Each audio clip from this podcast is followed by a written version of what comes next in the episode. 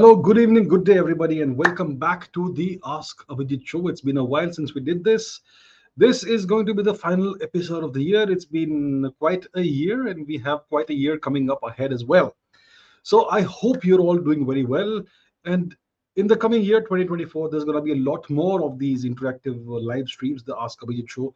We're going to do a lot more of these, and we're going to have a lot of possibly impromptu live streams as well. So we'll see about that. Now, let's see who all is there on the live chat. Let's see who all is there. I can see Bye Bye SG, Indo Aryan, Harshit Bhadoria, Lone Ranger, Melvin, really now, Geopolitical Dubai. Have a nice day.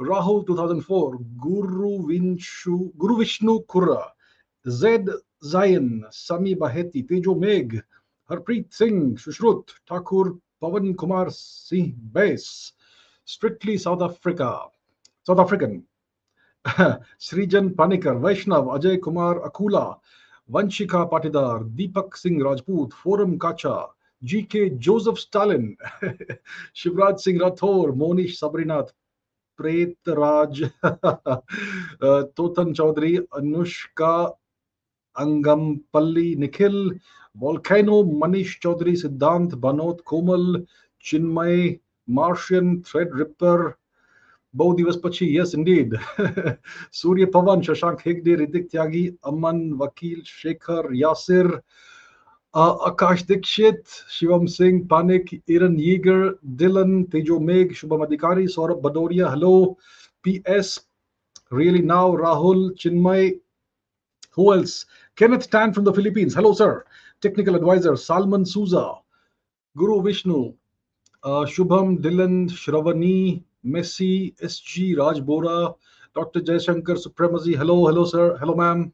uh, Vedansh, Varun, Ahwan, Melvin, and and lots of people. Sayan, Threadripper, Jasmine Raj Singh. Okay, I'm gonna stop greeting everybody. Revti, Jite, Raju, Ratan, Naban, Nabanita Das. Okay, let me stop greeting everybody. That was, uh, that's what I'll do all day. So, okay. Uh, I won't be able to greet all of you individually, but you have my greetings and thank you so much for being on this live stream. I really appreciate your viewership and your support. So, with that said, let's get into the questions. I can see Rajat Chopra as well. After yeah, good to see you. So let's get into questions. Let's get into questions. You have questions, you ask me now, and I will start taking those questions. All right, let's see. Let's see. Let's take this question. Okay, geopolitics. There's a lot happening right now.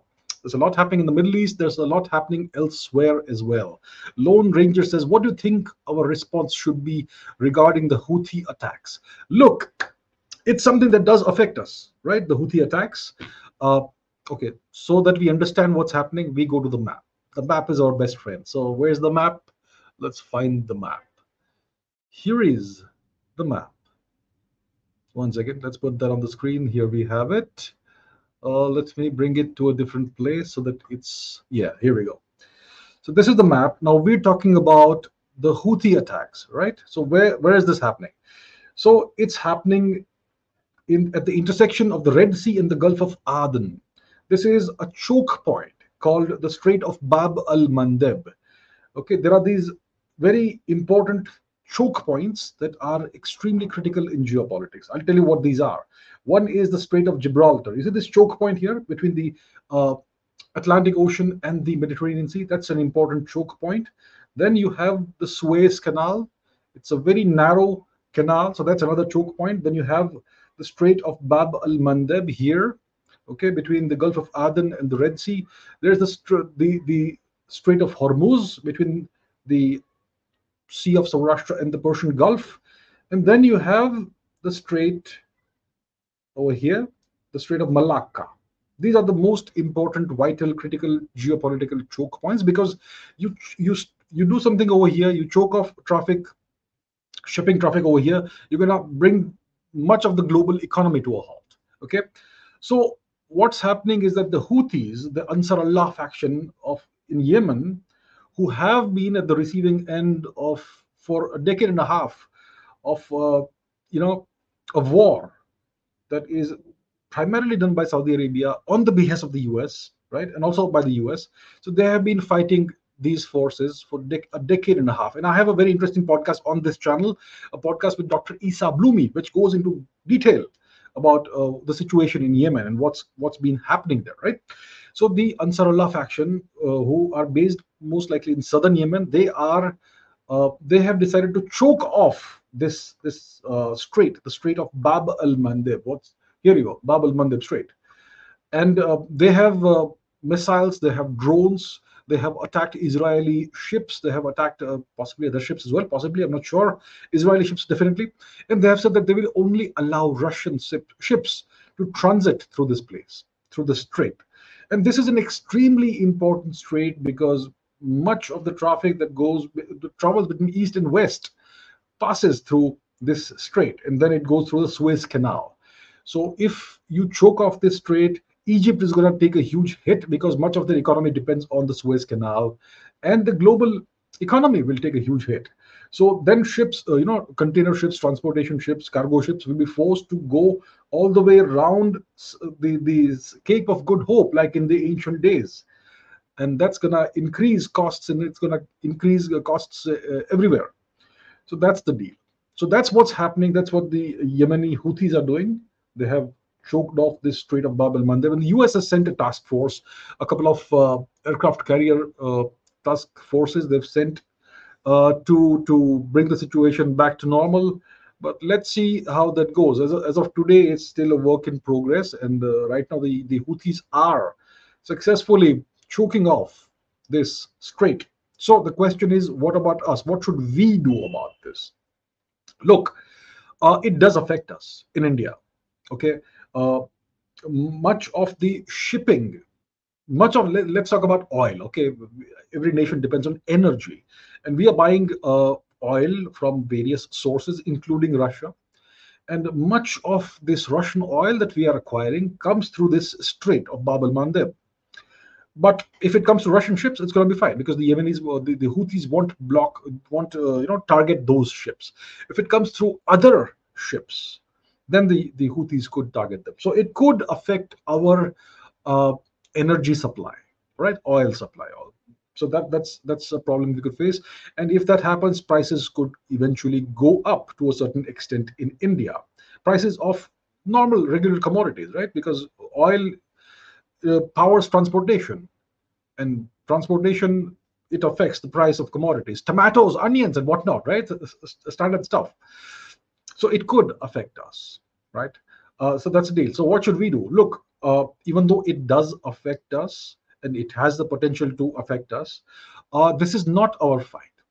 From India's perspective, we have to be very clear this is not our fight. We should encourage the sides, both the sides, whatever sides are uh, involved in this, to come to uh, you know some kind of understanding, some kind of agreement, some kind of uh, resolution on the negotiating table over a meal, over a few drinks if they want to, instead of fighting it out we should encourage them to do that but we should not get involved directly in this matter because it's not our fight it's be- between um, it's between the west and the yemenis the yemenis the the houthis the they have been at the receiving end for for a long time. I'm, i said a decade and a half. It actually goes back to the 1970s, the 1980s, even before that.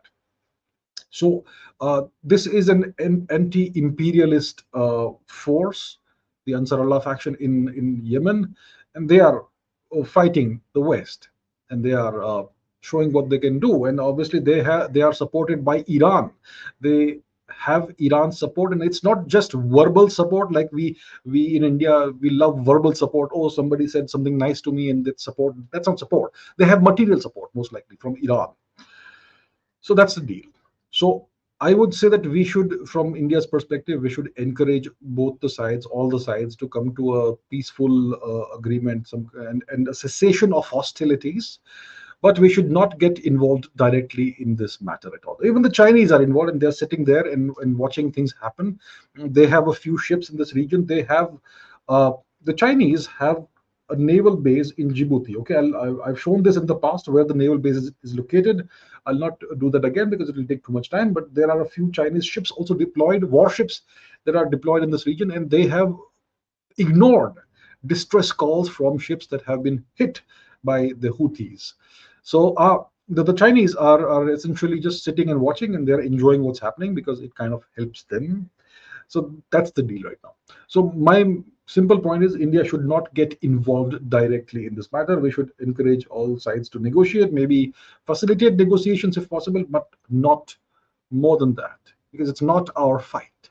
All right. Okay. Let's take a different question. We took that. Uh, bye bye says, Is Dawood dead? Look, I have no idea. there are reports of all kinds that come out in the media that, that the, the terrorist Dawood was uh, poisoned apparently by, by, some, by someone. Uh, but there's no official word on it because, uh, you know, his whereabouts have been, pro- he probably has been residing in Karachi, but you know there's no photograph of him that's come out for the past 20 30 years so there's been this very tight uh, clamp down on any information that comes out regarding this particular terrorist okay who is sheltered and harbored by pakistan uh, in the past, there's been speculation that the ISI had bumped him off, bumped him off because he was becoming a liability or whatever, right? So we don't know. Is he dead? Is he not? I, I personally obviously only have access to information that's in the public domain. I don't have any access to classified information. So I can only say that I do not know. Maybe, may not, but uh, that's the situation, right? Um, Volcano says, why is the American education system better than the Indian education system? Look, today the American education system is going down backwards. It's it's going to the dogs okay? Look at what's happening in harvard. The dean or whatever she, that lady is of harvard she has been caught red-handed plagiarizing and she she has this long history of plagiarizing going back to her student days and, and yet harvard is brazening it out and saying that uh, what she has done is right and there's nothing wrong with it and let then it sets a precedent that allows students to do the same thing and claim precedent that look you exonerated this lady for exactly the same thing. So you cannot now accuse me of plagiarism. So everybody's going to plagiarize now. So and and we know what's happening in the U.S. The education system is it is the root cause of this epidemic of wokeism that's uh, that's rampaging through the U.S. Right. Uh, the education institutions have been taken over by the leftists and all. But look at it historically, the education system in the US was the, probably the best in the world because they had standards, they had high standards. Look, I I have done three episodes of the Ask Abhijit show about the education system. What what is wrong with our education system? Uh, I think it's episodes 28, 30, 32, th- somewhere around that, around somewhere around that episode number. Okay, check it out. I've gone into it in great detail. The education system in India is is horrific. Okay, what it does is that the, think about what happened to Srinivas Ramanujan. The education system nearly destroyed him he was a genius level mathematician, one in a hundred years kind of mathematician. And the education system, when he they failed him in in what in English and, and some other subjects, and he used to get top marks, full marks in math, but he used to fail everything else, and that's why they said that, that, that he was good for nothing. They should they the and that, that was the colonial education system before 1947. And what do you think we have today? We have the same education system. Nothing has changed. So the education system in India is designed to turn out clerks and peons. It's designed to convert bright, intelligent, curious young children, really intelligent young children, into zombies. It's designed to turn them into clerks and peons. It's not designed to turn out leaders. It's not designed to, you know, uh, help the student rise to the fullest extent of his or her potential. The education system excels at seeking out and destroying talent and rewarding mediocrity. Okay, uh, and in the education system in India, it treats the staff, okay, the employees, the teachers, and, and the academic and non-academic staff as the true stakeholders, and the students as simply expendable cannon fodder. The purpose of an education system is to treat the student as the stakeholder, not the teacher. The teacher's job is to bring out the best in the student and prepare the student for eventually becoming a bright, young, confident adult who can go on and take, take on the world and change the world, okay, and serve the country and society. And we do the opposite of that. So the US education system was better geared for that. I mean, we have so many fake subjects and fake courses in, in, in India. If you have a degree in home science, if you have a degree in gender studies, in women studies, what are you going to produce after you get, the, get your degree? If I have a degree, let's say in engineering, in mechanical engineering, computer engineering, whatever, I know what I can produce. You can produce something tangible for society. Once you have a degree in humanities, uh, some humanity or whatever, what are you going to produce for society? If uh, there's this very popular uh, degree, right? English literature. So many kids and go and uh, take this course, this degree uh, in English literature. What are you going to produce after that? What are you going to produce for society? The education system is is still nothing. Nothing has changed. It's still the 19th century colonial British education system. We haven't changed anything, and we have this NEP and all that. Let me go not go too deep into that. Okay, which does reach really does nothing. It doesn't really change anything.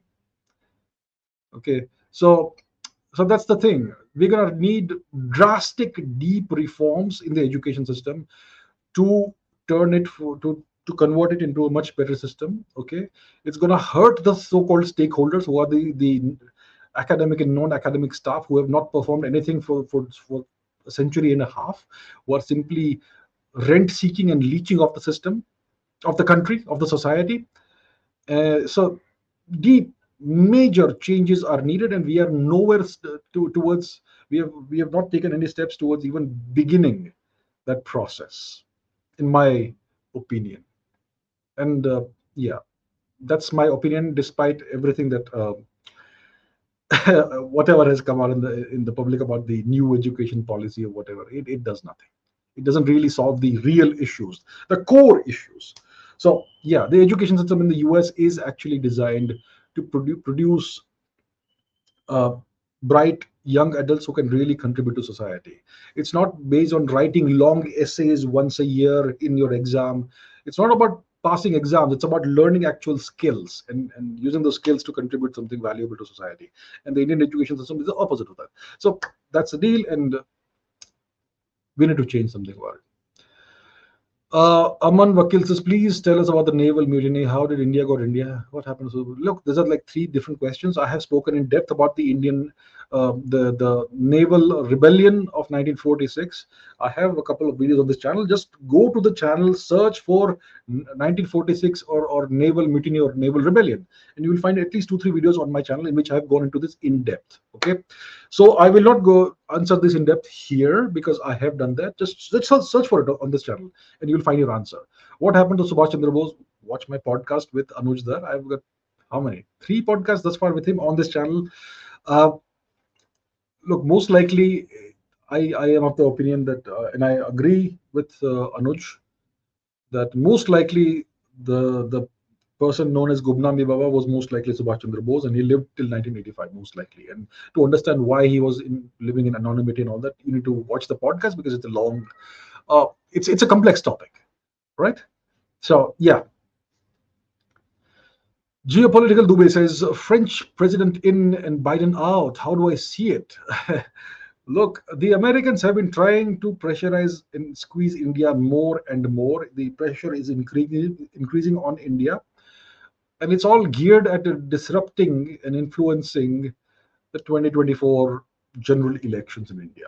Okay, uh, uh, they the Americans would like to have to see a weak government come to power in 2024 in India, and not the strong government of Prime Minister Modi. Right? They would like a weak coalition government to come in India so that they can then control India. There are lots of assets that they have within India. Let's just put it that way. I'm, I'm not going to take names or anything. If you understand, you understand. What's what? What do they say? If you know, you know. So they have many assets within India at various uh, levels. Let's say, okay, without being specific or naming naming anyone. So they would like those assets to become more prominent and to have a more prominent role in India's future. Right now, that's impossible because of the incredible popularity of Prime Minister Modi. So they are trying to pressurize India and create all kinds of trouble for India. So Mr. Biden had been invited, he had agreed, and that's why it was announced.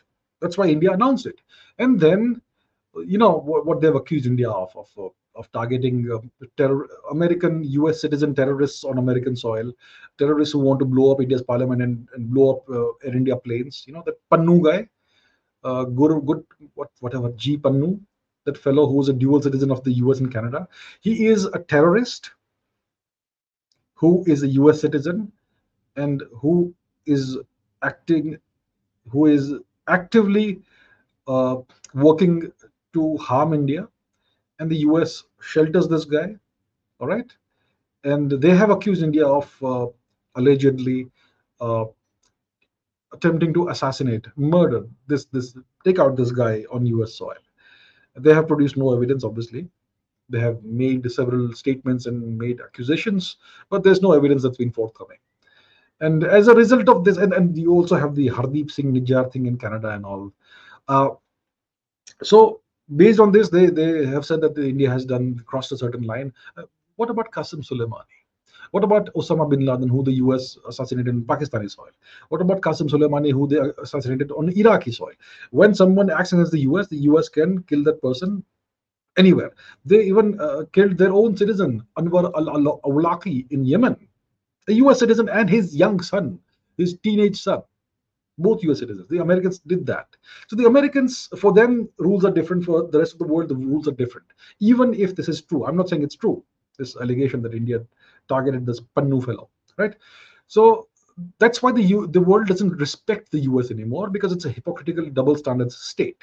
They have a certain set of standards and rules for themselves, and the rest of the world has to simply obey their diktats. There's no rule of law anymore. The so-called rules-based world order is fiction. Okay, so and and they would like to pressurize India more. And you know what's happening in India's far east in Manipur. Uh, I have I have a whole episode uh, about that. Okay, uh, so that's that. There's that. The Manipur situation. It's a geopolitical thing. Okay, it's nothing to do. Uh, half of Manipur, at least half of Manipur, is under foreign occupation right now. And the reason why we are not doing anything about this is that this may not be the right time. And this the, these foreign occupiers of half of Manipur, uh, well, look at what they are seeking. Okay, a separate nation in Christ. They are fighting three nations. Burma. They're not even Burmese, by the way. Those those terrorists who are on Manipuri soil, who are squatting on Manipuri territory, Indian territory, are not even Burmese. They don't even speak the Burmese language or practice Burmese culture, by the way. They are from Yunnan in China, by the way. Okay, but so it's a complex thing. So there's the Manipur issue. Manipur is is in great pain right now. Then there's Kashmir, and there's new infiltration coming in from Pakistan, from Pakistan occupied Kashmir. And recently, Asim Munir or whatever the name is, is of the new uh, of the re, of the current uh, Pakistani chief of staff, army army boss. He was just just last this week, perhaps I think he was in the U.S. and he met uh, what's his name Blinken, and he met Victoria Nuland. You know, if you know about if you know who she is, you know wherever she goes, chaos ensues. So that's the deal with the US. So Mr. Biden tried to, the US, whoever controls Biden, because Biden is, well, he's demented. He's no longer capable of taking care of himself, let, let, let alone run a country. So whoever is is behind the, the throne, whoever is truly controlling the power in the US, have decided to pull out Biden so as to humiliate India. Okay, but well, and so so India went ahead and invited Mr. Macron, and he accepted. Because I'll tell you something: the French are the only nation within NATO, okay, who have a somewhat independent, semi quasi independent foreign policy. And let me tell you a secret: they do not see the U.S. as an ally or a friend. Okay, uh, they they would like nothing more than to break free of uh, U.S. hegemony. France is the only nation in Europe that has uh, a quasi independent foreign policy. And they have a great amount of convergence of interests with India. And they are realistic and pra- pragmatic. They are the one nation in Europe that has most, more or less refrained from pointing fingers at India and lecturing India about various things that the US and Germany, etc., lecture India about. And another nation in Europe that is these days uh, becoming uh, more aligned with India is Italy. Madame Meloni is a, is a, is the leader who is spearheading that. So it's great that Mr. Macron has decided has accepted India's invitation and he will uh, grace India's Republic Day uh, celebrations. It's uh, it's going to be uh, it's going to be something that uh, further enhances India France ties, the relationship. India will remember what the US has done, and India will remember that France stepped in and and and was a was willing to uh, you know graciously step in and uh, help India out. So these all these things are going to have long term consequences. Okay, long term means it's going to matter even 20 years down the line. One thing we know about India is that the Indian people are an extremely emotional people, and Indians don't forget. Indians forget many things, but certain things they don't forget. And this is one of the things that India will not forget. So here we are. So I think it's a great thing for the India France relationship. All right. Anurag says, Who is next to Xi in China? Is there any chance that there are pro Indian leaders in the CCP? Nope, nope, nope, nope, nope, nope. There may be some certain moderate leaders, etc. Uh, pro India, everyone's pro China in the CCP. Okay, you simply can't be. You have to you have to prioritize your own nation's interest. And only, you will only be pro another nation if that is convergent with your nation's interest. That is the simple rule of, of, of real, real politics, of geopolitics. National interest first, nation first. Uh, now, who's next to Xi? Ah, we don't know. The Chinese system is so opaque and uh, and Mr. Xi Jinping is so paranoid that uh, nobody would dare to position himself or herself as number two. And there's no herself there because all the leaders in Xi Jinping's inner circle are men. So, so yeah, it's it's dangerous for a leader to portray himself or herself as a number two to Xi Jinping. So we don't know who's next in China. Okay. Uh, as long as Xi Jinping holds on to holds on to power, there'll be no number two. And once, whatever for whatever reason, he's no longer in power. Whenever that happens, there could be a power struggle, and there could be some kind of yeah chaos possibly in China for some time at least. Uh, so yeah, that's a deal, and I don't think there are any pro-India leaders in the Chinese Communist Party. That's where we are. Okay, um, let us see other questions. Um, this is by Apma. Early Christian era killing lots of women and millions. What might take? Well, yeah, that's recorded history. That's that's um, that's history that's not really emphasized in the West. They don't like to emphasize that, but it's true. Look, 1500 years ago, the culture in Europe was a local manifestation of the culture in India. You're the same gods, you're the same polytheistic culture with different names. So in various parts of Europe, we had different manifestations, different local manifestations of this ancient Indo-European polytheistic culture. Uh, let's go back to the map. Where's the map? Here's the map. Let's go. So here's the map. Now, now look here. Uh, let me, yeah. So in the Slavic regions, you had a different set of divinities. In in Greece, you had a different set of divinities, in, which includes Anatolia today, Turkey. Uh, in Italy, you had a different set of divinities. In France, the Gallic area.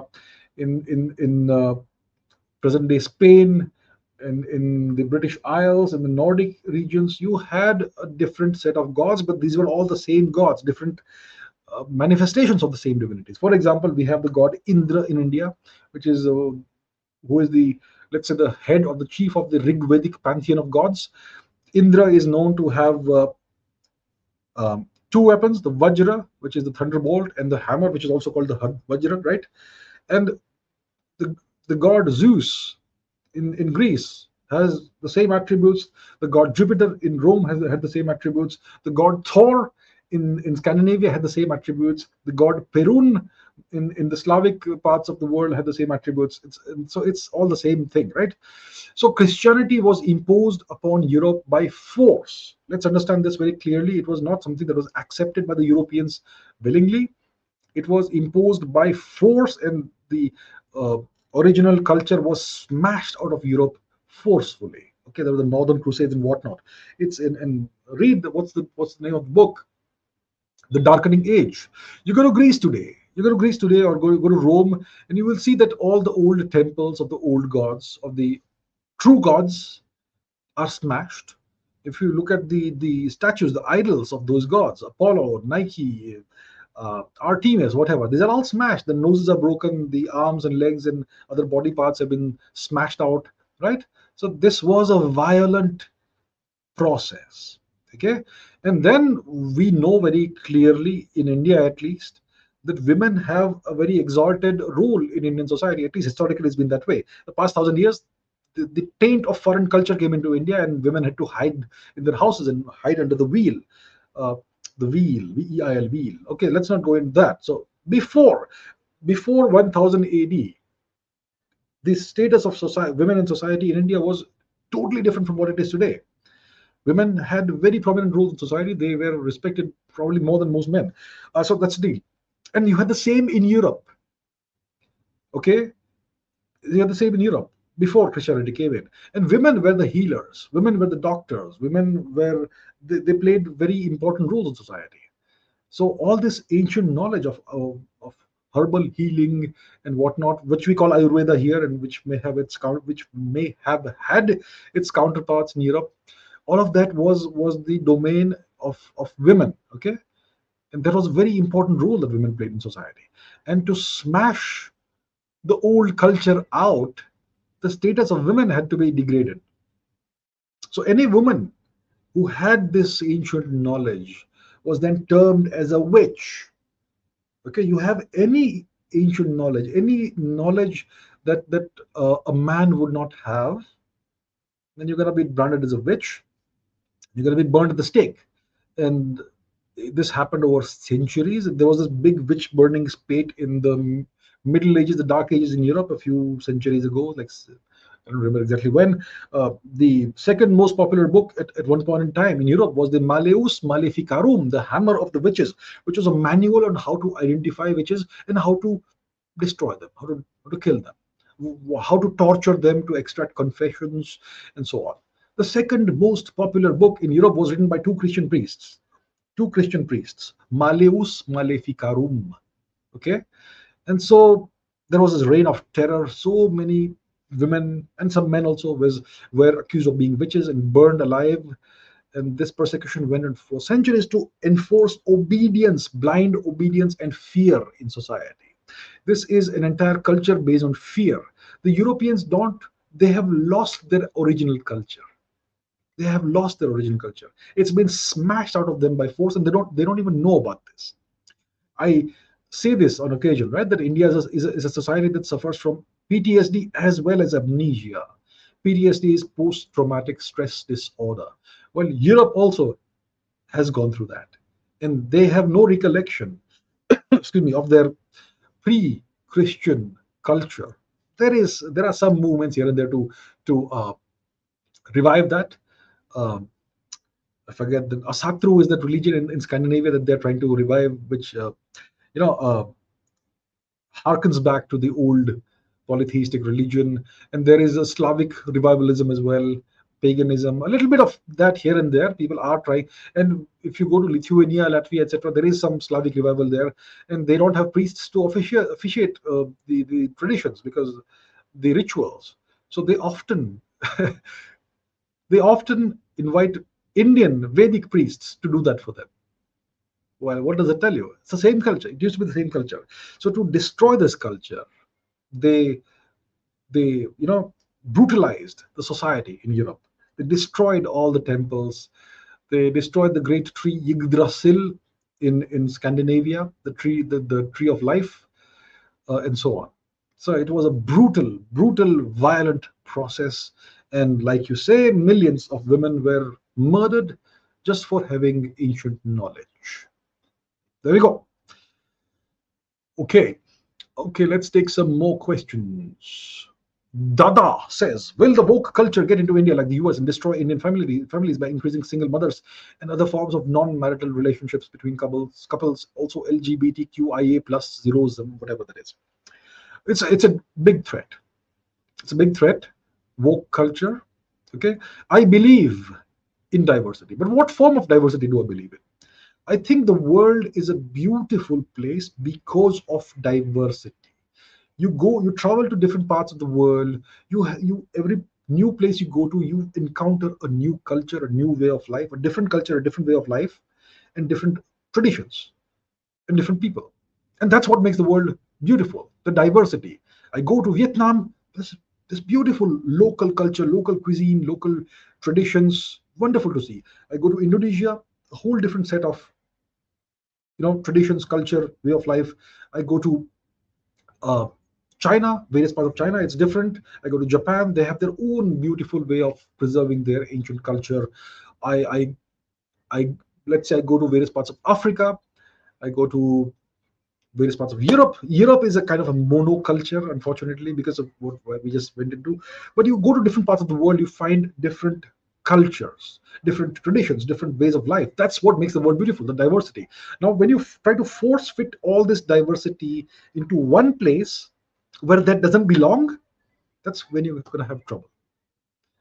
That actually creates monocultures by force fitting diversity into a small country or wherever. And that's what the West is trying to do. They call it diversity, but they're trying to actually impose a monoculture. Okay. And uh, one of the best ways to do it is to destroy the fabric of society by destroying whatever people believe in by so that's what's happening in the us in the west most people are, are rejecting christianity and they're becoming uh, atheists and once you give up your ancient traditions even though it was an imposed tradition okay the old actual culture of europe like i said is the old indo-european culture which was smashed out of existence but whatever moral framework they've had for the past thousand years the europeans is the moral framework of Christianity. It is better to have any moral culture than to have a moral set of guidelines than to have no moral guidelines at all. So today, because of people rejecting Christianity for a variety of good reasons, I would say, assume. So because they've rejected that, they have no set of moral guidelines anymore to live by. And then it's easy to, to infect them with this woke uh, mind virus, like Gads, like Professor Gad Saad would say, the mind virus, the woke mind virus. So, and if you look at U.S. society today, I mean, single parents are the norm. Most kids grow up in the care or so-called care of their mothers who are single mothers. Most kids don't have a father figure in their life.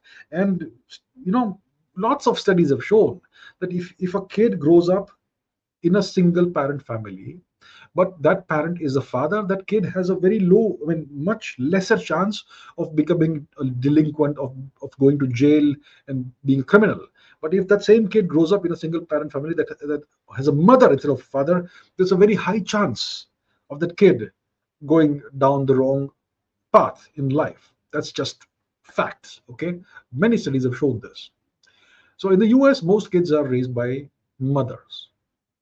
And you see what's going on in the US. Crime is rampant, homelessness is rampant, drug use, everyone does drugs. Everybody does drugs in the US. It's it's US culture now. It's American culture. And uh, now I don't know, Gen Z. Gen Z is the kids born after a certain whatever year, I don't know, 2019, whatever it is. I think 30 or 40% of Gen Z identify as LGBTQ plus, whatever the spectrum thing is, right? I mean, what? And now they're trying to export that nonsense, all of that assorted nonsense, the whole package to other countries. and the great uh, uh, advantage the us has is that they control entertainment. Okay everyone watches hollywood everyone watches us uh, cinema us uh, series you know those ott series whatever you want to call it. And and it's it's full of that what's that new game of thrones thing? The rings of power or whatever? It was i mean i have not watched a single episode but i've read the reviews. Everyone complains of the same thing. They have totally destroyed the story and they've tried to woke wokeify everything and make everything diverse. So entertainment today in the us is about lecturing the audience instead of entertaining them. Entertainment used to be about escapism. That okay i'm going to watch this movie maybe it's a two hour movie. For two hours i'll forget my life and i'm going to escape into a different world a different universe. And today if you watch any movie you're not able to escape anything because they're going to lecture you. They're going to lecture you about the woke agenda. The message the message that they have to to you know impart. So that's what disney is doing. That's what everyone is doing. So and indian kids they watch all this crap. They watch all this stuff okay? And that's coming into the the mind space of indian kids today. Look at indian teenagers. They're also doing all kinds of nonsense like uh, uh, premarital relationships like like have 15 different partners in five years that sort of thing and uh, all that. So that mind virus is already coming into india okay? And if it succeeds in in taking root in india it's going to destroy indian society. It's going to destroy indian society and it's going to be terrible okay so yeah it's it's something we as a society have to be very we first of all have to be cognizant of the threat this poses. We have to be aware we have to accept the fact that it has already appeared in india this this problem and we have to take the right steps to combat this because this is something that is aimed at destroying indian society and destroying indian culture.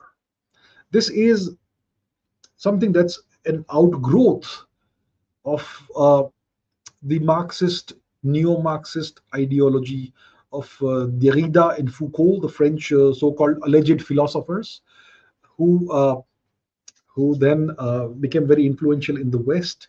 And that's what the American academics, uh, you know, that took it forth from the 1950s, 60s onwards. And now that's all that's taught in the US universities and all. So yeah, I think it's a huge threat, and India needs to be cognizant of this, and India needs to take measures against this. All right, let's see something else. Yours Kabi says, "What's your perspective about being an atheist and being a rationalist, and the difference between these, two terms?" I don't know what's a, okay. An atheist is a person is a person who doesn't believe believe in God. Okay, no God. A rationalist is also most likely an atheist, and rationalists they, they think about everything logically. Um, so, uh, what's a rationalist? Somebody who uh, regards, who views the entire world from the perspective of facts and logic and, and scientific explanations. So that's there's nothing wrong with that. That's a good thing. That's a good way of looking at the world. Look, why does why do things happen? They happen because of the laws of nature and because of human psychology. When things happen in nature, it's because of the laws of physics. And the laws of chemistry and biology are also consequences of the laws of physics. Okay. So if something happens in nature, it's because of the laws of physics and not because of anything else, as far as we know. That's the best evidence that we have. And when something happens in society, it's because of the the forces that that shape human history, geopolitics, power, human psychology, and so on. So you have to look at things rationally, nothing wrong with that. Now, the problem with certain so called rationalists is that they make fun of people who believe in God, people who are spiritual or religious, and uh, all that. I mean, be it's it's perfectly good to be an atheist. It's your choice. Don't believe. It's perfectly good. It's actually great to be a rationalist, look at everything rationally and logically. But uh, today, the people who identify as rationalists are the ones who will denigrate certain cultures and not other cultures. And they will, you know, do a token criticism of certain cultures once or twice, and then they will use that as the as the as the basis to the claim that they, they are they criticize everybody equally. Uh, so from the proper definition of the term. A rationalist is a, is a person who looks at the world through logic and through the laws of science, if they know science. I'm not sure if all rationalists know science, but they talk about science for sure. So I am also a rationalist for sure. I look at the world from the perspective of logic, cause and effect, okay, causality. Uh, that's fine, but it doesn't mean that I have to also be an atheist, right? The, the world is complicated doesn't mean that I have to be an atheist to be a rationalist. Uh, look, we understand next to nothing about the universe. We understand, we are able to see, observe less than 5% of the universe. Less than 5% of it. Everything we see in the universe, whatever we, is visible to us, whatever is measurable, is less than 5% of what's out there in the universe. 95% of the universe is dark it's invisible to us. And that 5% that we see we don't even understand that properly. We don't even understand that properly. So our understanding of the laws of nature is uh, minimal to say the least. And to use that as the basis of your entire understanding of the world and to criticize others who have may have a different path or different uh, viewpoint perspective i think it's a little bit too much i would say. Okay? So that's how i see the world the, the thing is this. So i this is not i'm not this is not uh, an observation about all so-called rationalists. I don't really know many of them but see truth is that the less you know the more certain you are about your convictions and beliefs. The less you know the more you think you know everything. And the more you know the more you understand realize that we know actually know nothing about the world next to nothing about the world so that's my perspective okay i do see the world rationally from that perspective i'm a rationalist but i don't have to be an atheist to be a rationalist and yeah that's all i'll say okay uh, Kid Rhymes says, I've seen a podcast on Mr. Gandhi. I'm assuming it's Mr. Mohandas Gandhi. Okay, if these things are factual, then why don't people or the elite class of our country accept it? Look, whatever I say, you can fact check it. If these things are factual, what kind of statement is that? Why don't you go ahead and fact check it? All the information is available in the public domain, sir. You can, without being a historian, without being a scientist or whatever, you can fact check everything I say. All the information is available in the public domain. Just do, you know how to do a Google search, go and fact check it. And then if I am wrong, you show the proof. Very simple. So these things, whatever I've said, are factual. They are based in nothing but facts, reality, historical records. Okay. So why don't people, why don't most of the people in our country accept it? It's because of the education, education system. The education system in India teaches people to memorize what is written in the so-called textbooks. It teaches people to obediently accept what authority figures tell them. And the education system fails to teach the kids rational thinking, critical thinking. Critical thinking is something the education system doesn't teach our people. So our people don't know how to think they don't know how to fact check. So then they simply hero worship because of the because you have been taught to obediently obey everything your teacher says for 15 20 years. So it just becomes ingrained in you. You become conditioned like sheep. So our education system produces generation after generation after generation of sheep obedient sheep who will simply obey. Okay? So whatever so-called great historian or so-called great writer says we're gonna believe it. Oh, yes, he said this. So it must be true. Oh, everyone says so and so historical figure is a god. So we're gonna worship that person. That's it is. That's what it is. People simply don't think. People simply don't cross-check what's written in the textbooks. And people are taught that whatever is in, the textbooks is infallible. That is it. You don't need to know anything beyond that. That's another thing the education system does. It says all you have to study is what's written in the textbook. You don't look beyond the textbook. That's all. You don't do any extracurricular reading. You don't read other books. We're gonna burden you so we're gonna overburden you so much with our textbooks, with our homework, that you simply don't have the mental capacity, the mental bandwidth to, to read anything extra. And so you will see no other perspective. So that's why most people in our country, they simply blindly, like sheep, accept the official narrative. And when it comes to the elite class, well, that's a whole different story. Let me not go into that. I think you can think. All right. Um, let us see. Abhijit Kamath says, should research institutes like the Indian Institute of Science be taken out of the Ministry of Education in favor of Department of Science and Technology or something like? Look, I would say that certain uh, research institutes, especially, should be given full autonomy. Look, and and you know, um, I have a pod, I have two podcasts with Professor Gautam Desiraju. He is a very senior uh, scientist, chemist, um, India's foremost chemist, and he uh, works at the Indian Institute of Science. And I have one podcast in which we actually walk around the, the institute, institute and we but he he explains the history and all that about the institute. Very interesting podcast. I would recommend you watch it. Uh, and he did allude on camera and uh, maybe at some other time also uh, at the fact that the the non-academic people, the bureaucrats who who run the institute, they are a little bit too controlling and they, they and this is something that is not limited to the IISc. It's, it's it happens across the board.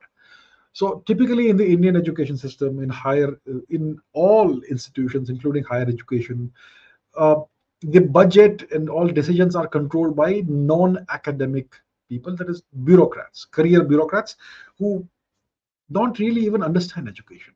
Actually, some of them may, some of a few may, a few may. I'm not saying all are bad, but most of them are simply disinterested and they just want to control things because you know it gives them the sense of power. Most of them, not all of them right? So look at something like Princeton, where uh, the Institute of whatever it was at Princeton, where Einstein, Oppenheimer, and all they spent a significant portion of their careers. That's a place where you can do whatever you want. Obviously, you have to be you have to be worthy of being accepted into the institute. Obviously, only the best of the best were accepted in in Princeton, but then they could do whatever they wanted and sometimes it works uh, to the benefit of science. Sometimes it, it kind of takes away the urgency from scientists. So I think there should be some kind of balance system, and you know, too much bureaucracy and too much uh, political, etc. Uh, paternalism is actually bad for research. Uh, one of the best models for doing research that has a tangible impact on the world is the US institution called DARPA which was founded in the same year that DRDO in India was founded. And look at the divergent trajectory that both institutions have taken. DARPA produces such incredible technology, okay, or much of it is classified. And what they do is that they hire scientists, they, they, they identify scientists in the US academic system, in the US universities, etc., who are working on interesting and useful technologies. And they give them grant, like proper funding, not like peanuts funding here and there, proper mega funding. And they give them two years, or let's say two years. Okay, they give them a certain amount of time. Sometimes it's one year, sometimes it's two, maybe sometimes it's three. Let's say it's two years. They give them this amount, X amount of money. They give them a time frame. You have two years in which to take this money, utilize it to bring your research to a fruitful uh, completion. And if it doesn't work, no issues that's a risk we are willing to take. So it's not like if if the result uh, if the research isn't completed then there's going to be a black mark against the scientist no. In science certain things don't work out. And that's what you have to also understand. So darpa has a great model. It has what? How many employees? 150 employees. That's it. It's a flat thing. And uh, and lots of scientists work under darpa but they are they work independently. Okay? Their lives are not controlled by the bureaucrats in DARPA. DARPA doesn't have bureaucrats. So that's how it is. So that's a great model. I think we, the model of that we use in India is this ancient, archaic 19th century British colonial education system model that is applied everywhere, including to the best institutes. IISc is actually one of the best institutes in India, the best, the best scientific institute for scientific research in India. Uh, so yeah that's the thing we it would be great if we can create uh, give more autonomy to institutes like IISc, and it would be great if we could create something like DARPA as well.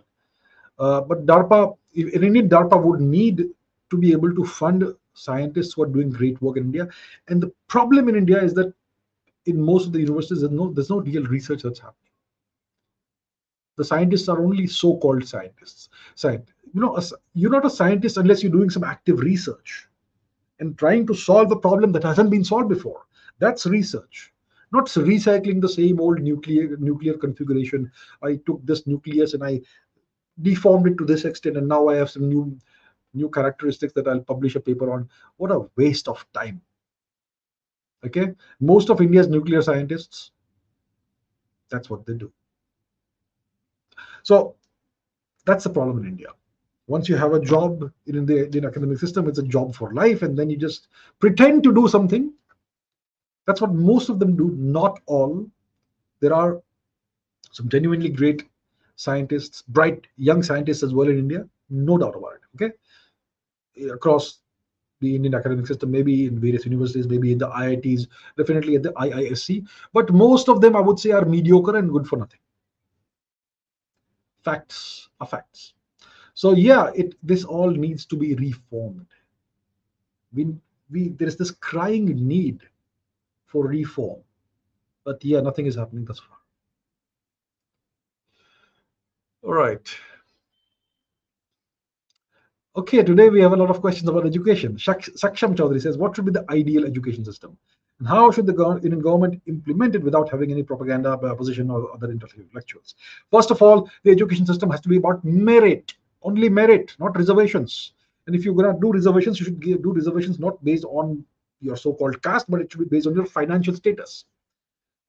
Kids from poor families should be given financial, uh, you know, financial support, and that's all.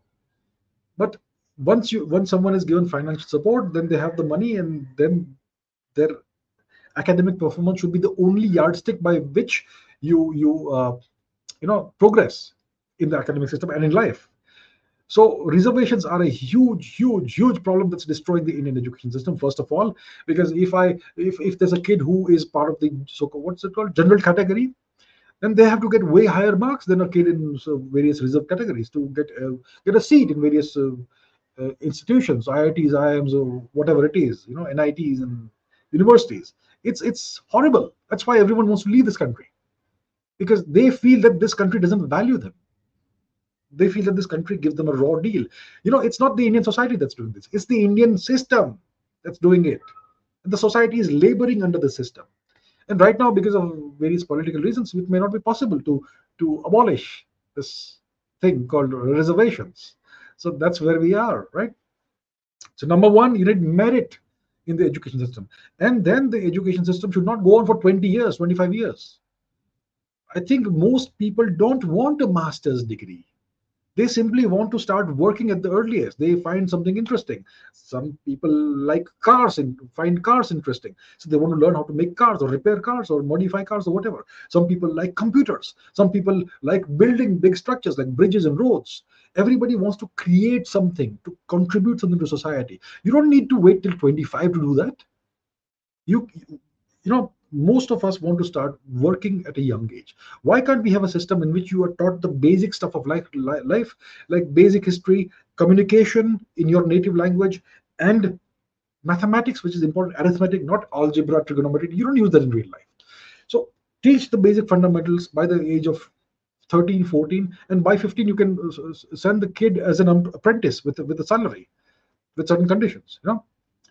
And it's only a few people who need master's degrees and all that so the entire system is geared towards the wrong things. And they understand that the purpose of the education system is to create bright, young, confident, and capable and highly skilled young citizens who can go out into the world with confidence and contribute positively to society. That's what's needed. The education system does the exact opposite. It creates these confused, non uh, non-confident young adults who don't know what to do in life they are sheep they don't know how to think they don't know they don't have the ability to do to do critical thinking that's what the education system does And a country which has that sort of a horrific education system actually is doomed. So that's where we are today.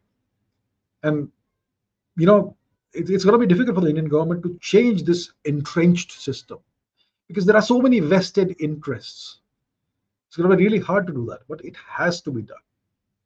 So you know you're going to need supreme leadership to be able to do this. Let's see how it goes. Right now we have some reforms that are being done apparently, NEP and all that doesn't inspire any confidence in me, at least. All right, all right, all right. Education, we have spoken about that. Okay, this is a question I get every time, like 15 times a day in the comments and all that. Is India planning to take back POK and COK, Chinese occupied Kashmir? Do you think it's ever possible? It's possible it will happen, but we're going to have to be patient. POK, see, Pakistan, like I always say, is a temporary nation. It's going to disintegrate when the time is right. It's going to disintegrate by itself.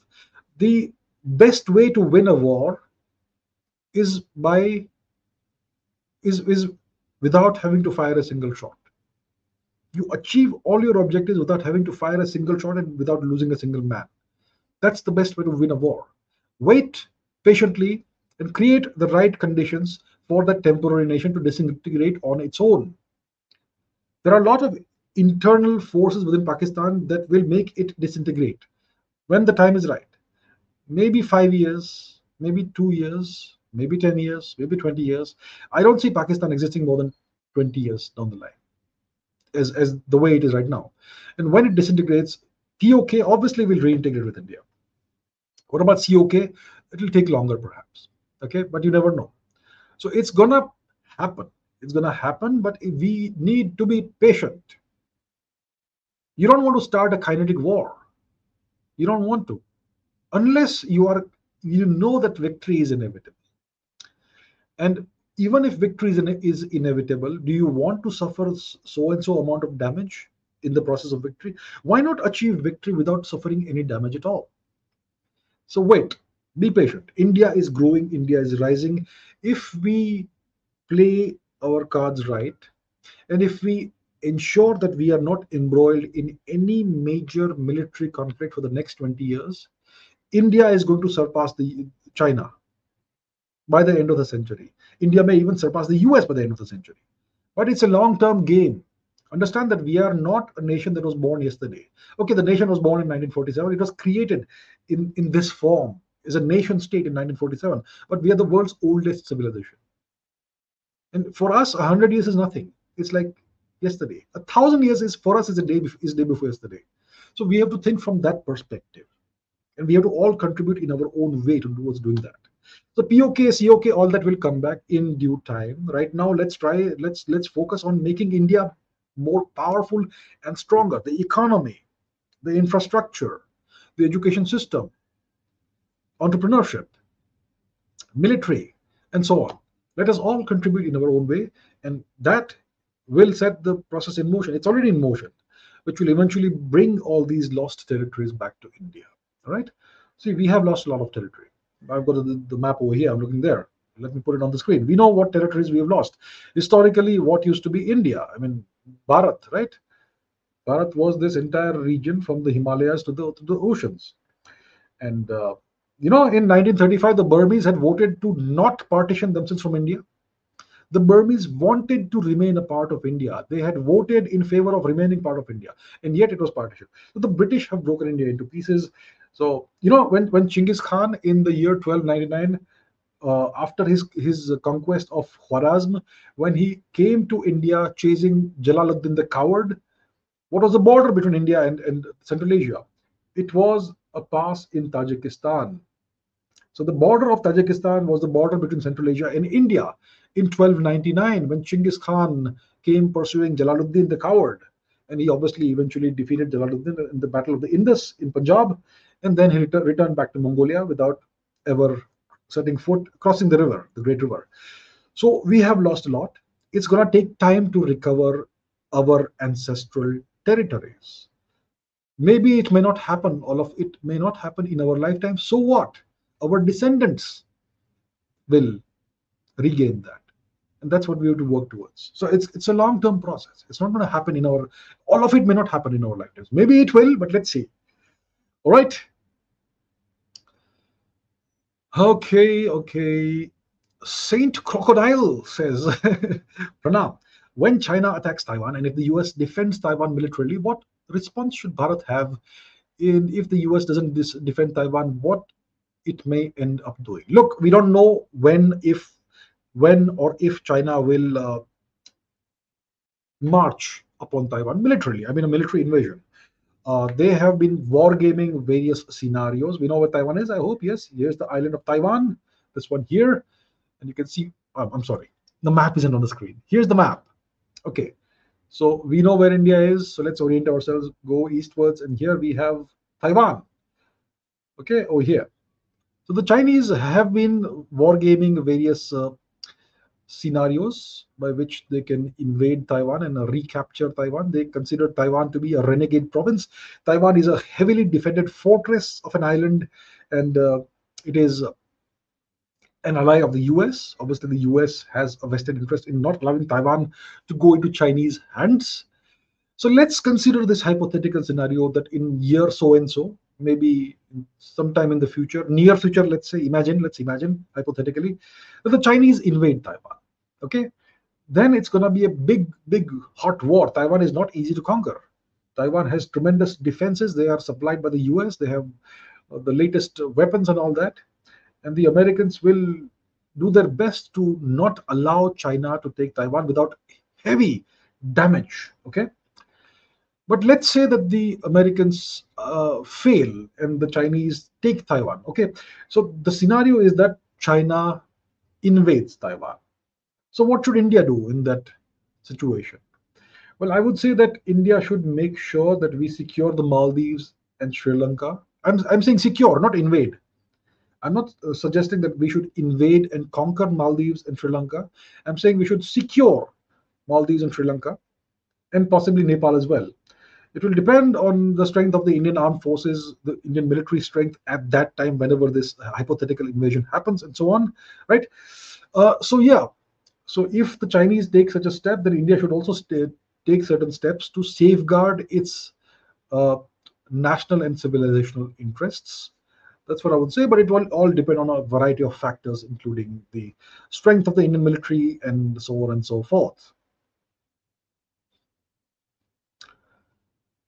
Tejas uh, says, why were Islamic invaders not, why were they unable to loot and plunder India like the British? The, the, British made India poor in just 150 years, but the Islamic invaders couldn't do the same thing in 1000 years. Look, the Islamic invaders, the Turks did not rule India for a thousand years. First of all, let's understand that. Okay. The process of invasion starts around 700 something AD with the invasion of Bin Qasim, Muhammad bin Qasim in, in Sindh, sometime in the 8th century, which was a, a temporary affair. Okay and then the Turkic invasions start a few maybe two centuries later. So the process begins in the 8th century, and they tried and they tried and they tried to invade India. They, they first took Afghanistan. Afghanistan was the first Kashmir. Okay, Afghanistan is the original Kashmir. Today you don't have a single Hindu or Buddhist there. It was a completely Hindu Buddhist uh, territory of India, Gandhar. So this process begins about a thousand years ago and it took them three, four hundred years to, to finally establish a so-called empire in New Delhi. And so you had the Delhi Sultanate, which ruled certain parts of northern India for some time. Then you had the so-called Mughal Empire, which was the Turkic Empire, which uh, was established in the 15th, 16th century. Okay, look up history. Don't I don't remember dates. I never remember dates because it keeps my mind free for other things, for thinking. So you can look up the dates. And then the Mughal Empire fell in the 1700s. So they were in power for what, 200, 250 years? That's it. Okay. And then you had various uh, sultanates in the southern part of India, and you had Bengal, which was ruined. And today we have Bangladesh and so on. So they did not rule India for a thousand years, first of all. And when the Mughal Empire, the so-called Mughal Empire, was its, was at its peak, they used to send tremendous amounts of Indian wealth to Mecca, Medina, and to Central Asia. And the amount of the number of Indian people they enslaved and sent to the slave bazaars of Central Asia is beyond number, is, is uncountable. There are so many people in Central Asia and the, in the Arabic world who look very Indian. Why is that? You ask me. because their matrilineal lineages will be Indian. Okay, I'm, I'm sure you can imagine how that happened. Uh, so they did a lot of damage to India, the, the so-called uh, Mughals, the, the, the, Turks. And if you look at the Indian GDP, okay, I, I don't have the graph right now with me, the Angus Maddison graph of the past 2000 years. So the decline in the Indian GDP begins when the so-called Mughals had started ruling India and they had captured large parts of Indian territory, right? And there's a significant drop in Indian population as well. So they did a lot of damage to India, but the British, they elevated this to the next level. They did, I don't know, hundreds of artificial famines in India in 150, to 200 years. Okay. They devastated India because if you are starving, how will you fight? So they killed off, I would say, between 100 to 200 million Indians through artificial famines. And they took plunder and theft to the next level. Nobody can match the Anglos in thievery, in theft.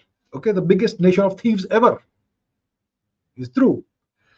Uh, so they they took it to the next level, the Anglos, the, the British.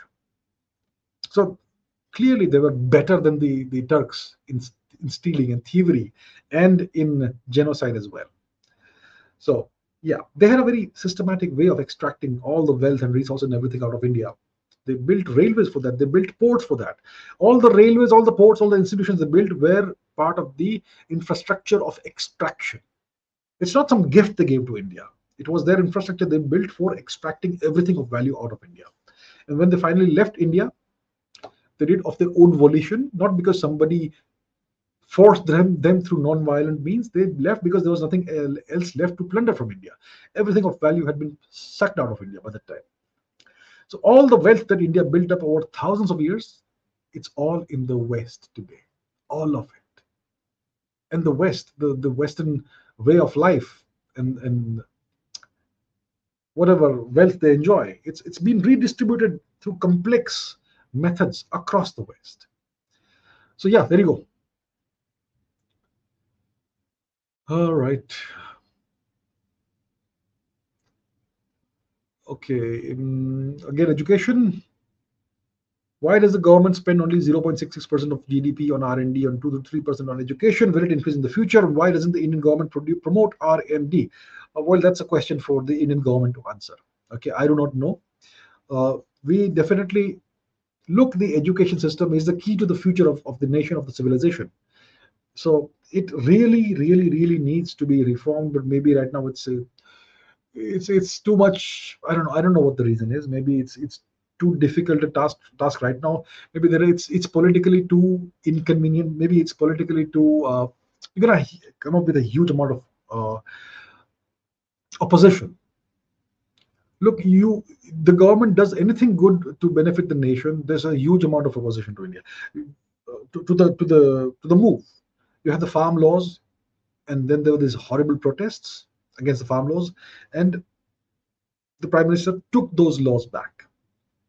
Okay, even though there was no, no need for that, but probably did the right thing at the time, because all of these, most of these, much of these protests and all that resistance is organized and fomented from outside of India. Okay, now, if the let's say the government goes ahead and and does some genuine educational reforms, something as simple as detoxifying the Indian textbooks, history textbooks, you do that, the whole leftist ecosystem will be up in arms. The entire anti-national ecosystem will be up in arms, and you're gonna have a spate of articles and op-eds published in the West accusing India, the government of India, of being fascist and trying to saffronize things and trying to, uh, you know, further hatred or whatever, whatever they allege. Okay, and that's gonna, that's maybe a problem they don't want to take on right now. Maybe I'm just assuming, right?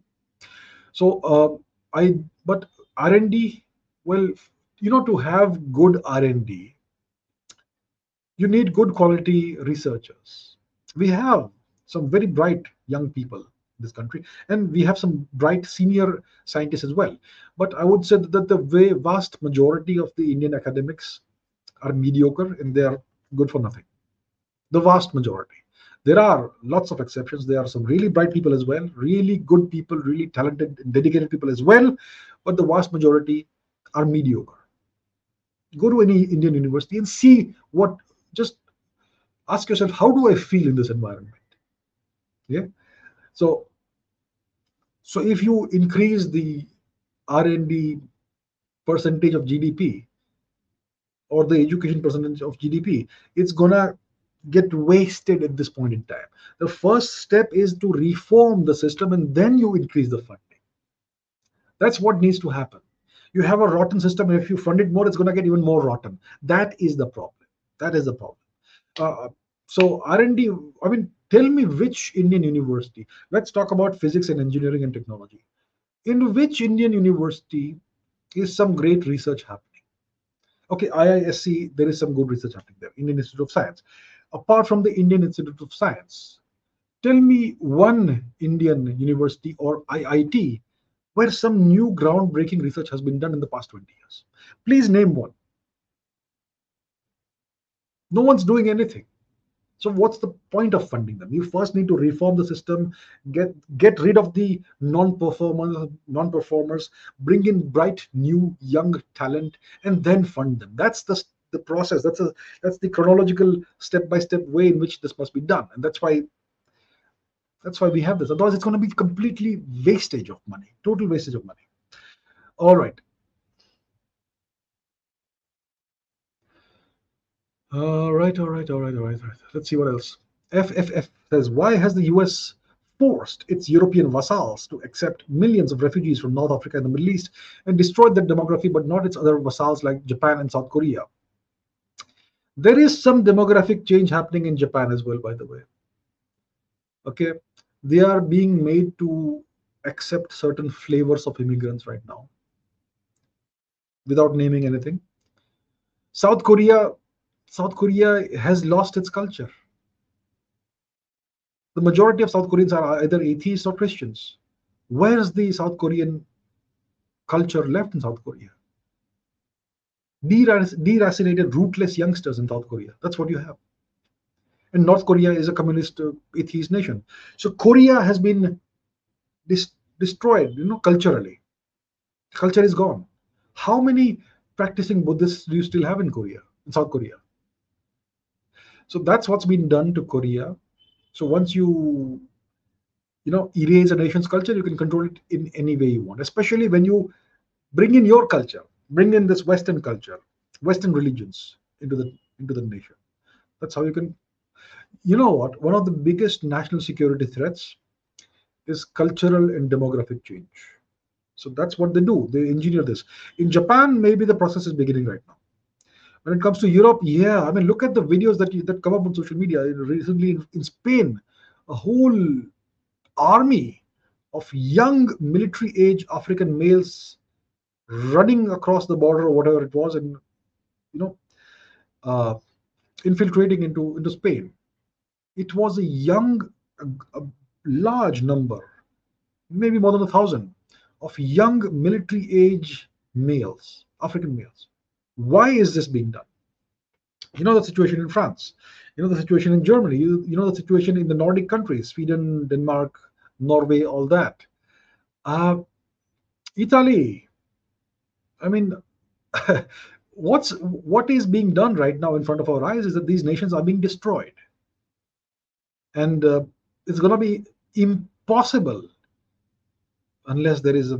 It's going to be almost impossible to to deport all of these infiltrators because they they're gonna be made to integrate in some way within society without without actually assimilating. They're gonna impose their culture.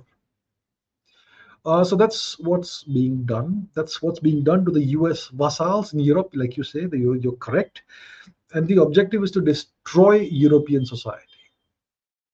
That's what it is. I mean, demographic change is a national security threat. It destroys nations, it destroys culture. Demographic change is a threat to any nation's sovereignty, to its culture, to its cultural continuity, and to its demographic continuity. Why should a nation not preserve its culture and its demography? Why not? Why this forced so called uh, diversity? If they want to do it in the US, do it. Why are you forcing it on other nations? Well, that's what they can do. I have always said this that there are only two major powers in Europe. One is Russia, the other is the US. And every nation in Western Europe is dominated by the US. Okay?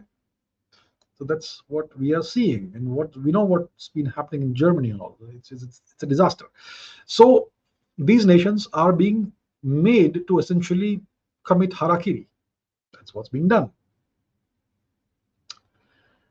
Um, bye bye says Macron, Monsieur Emmanuel Macron of France is very left. Yes, he's a leftist. Yes, and he also allows migration. So how can he be respected by Modi? Excuse me, what? I don't care what he does in his country. I only care whether his interests align with my interests. I will respect anybody whose align whose interests align with mine and who will weigh, who will work with me towards strengthening my nation while also strengthening his nation or his interests.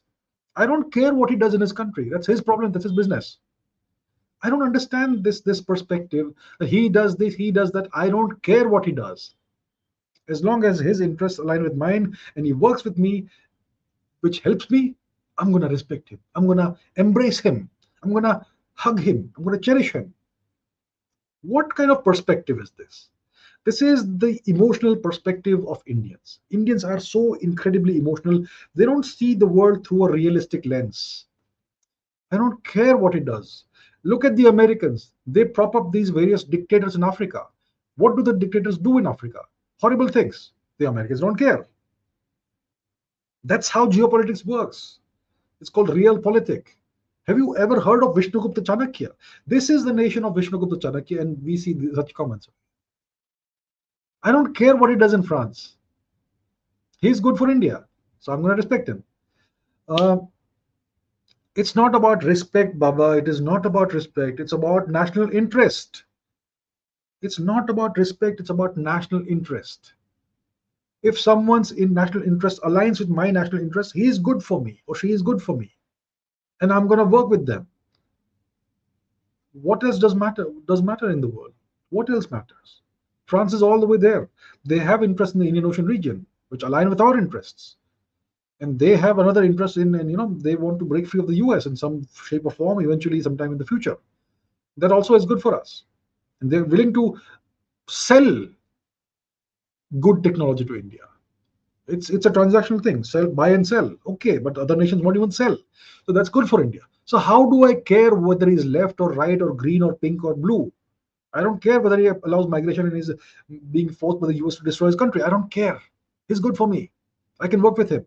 Look at the world from that perspective from a realistic perspective. Instead of looking at what religion they are or what what uh, ideology they believe in or not believe in or what they do in their country who cares this is what i don't understand about indians.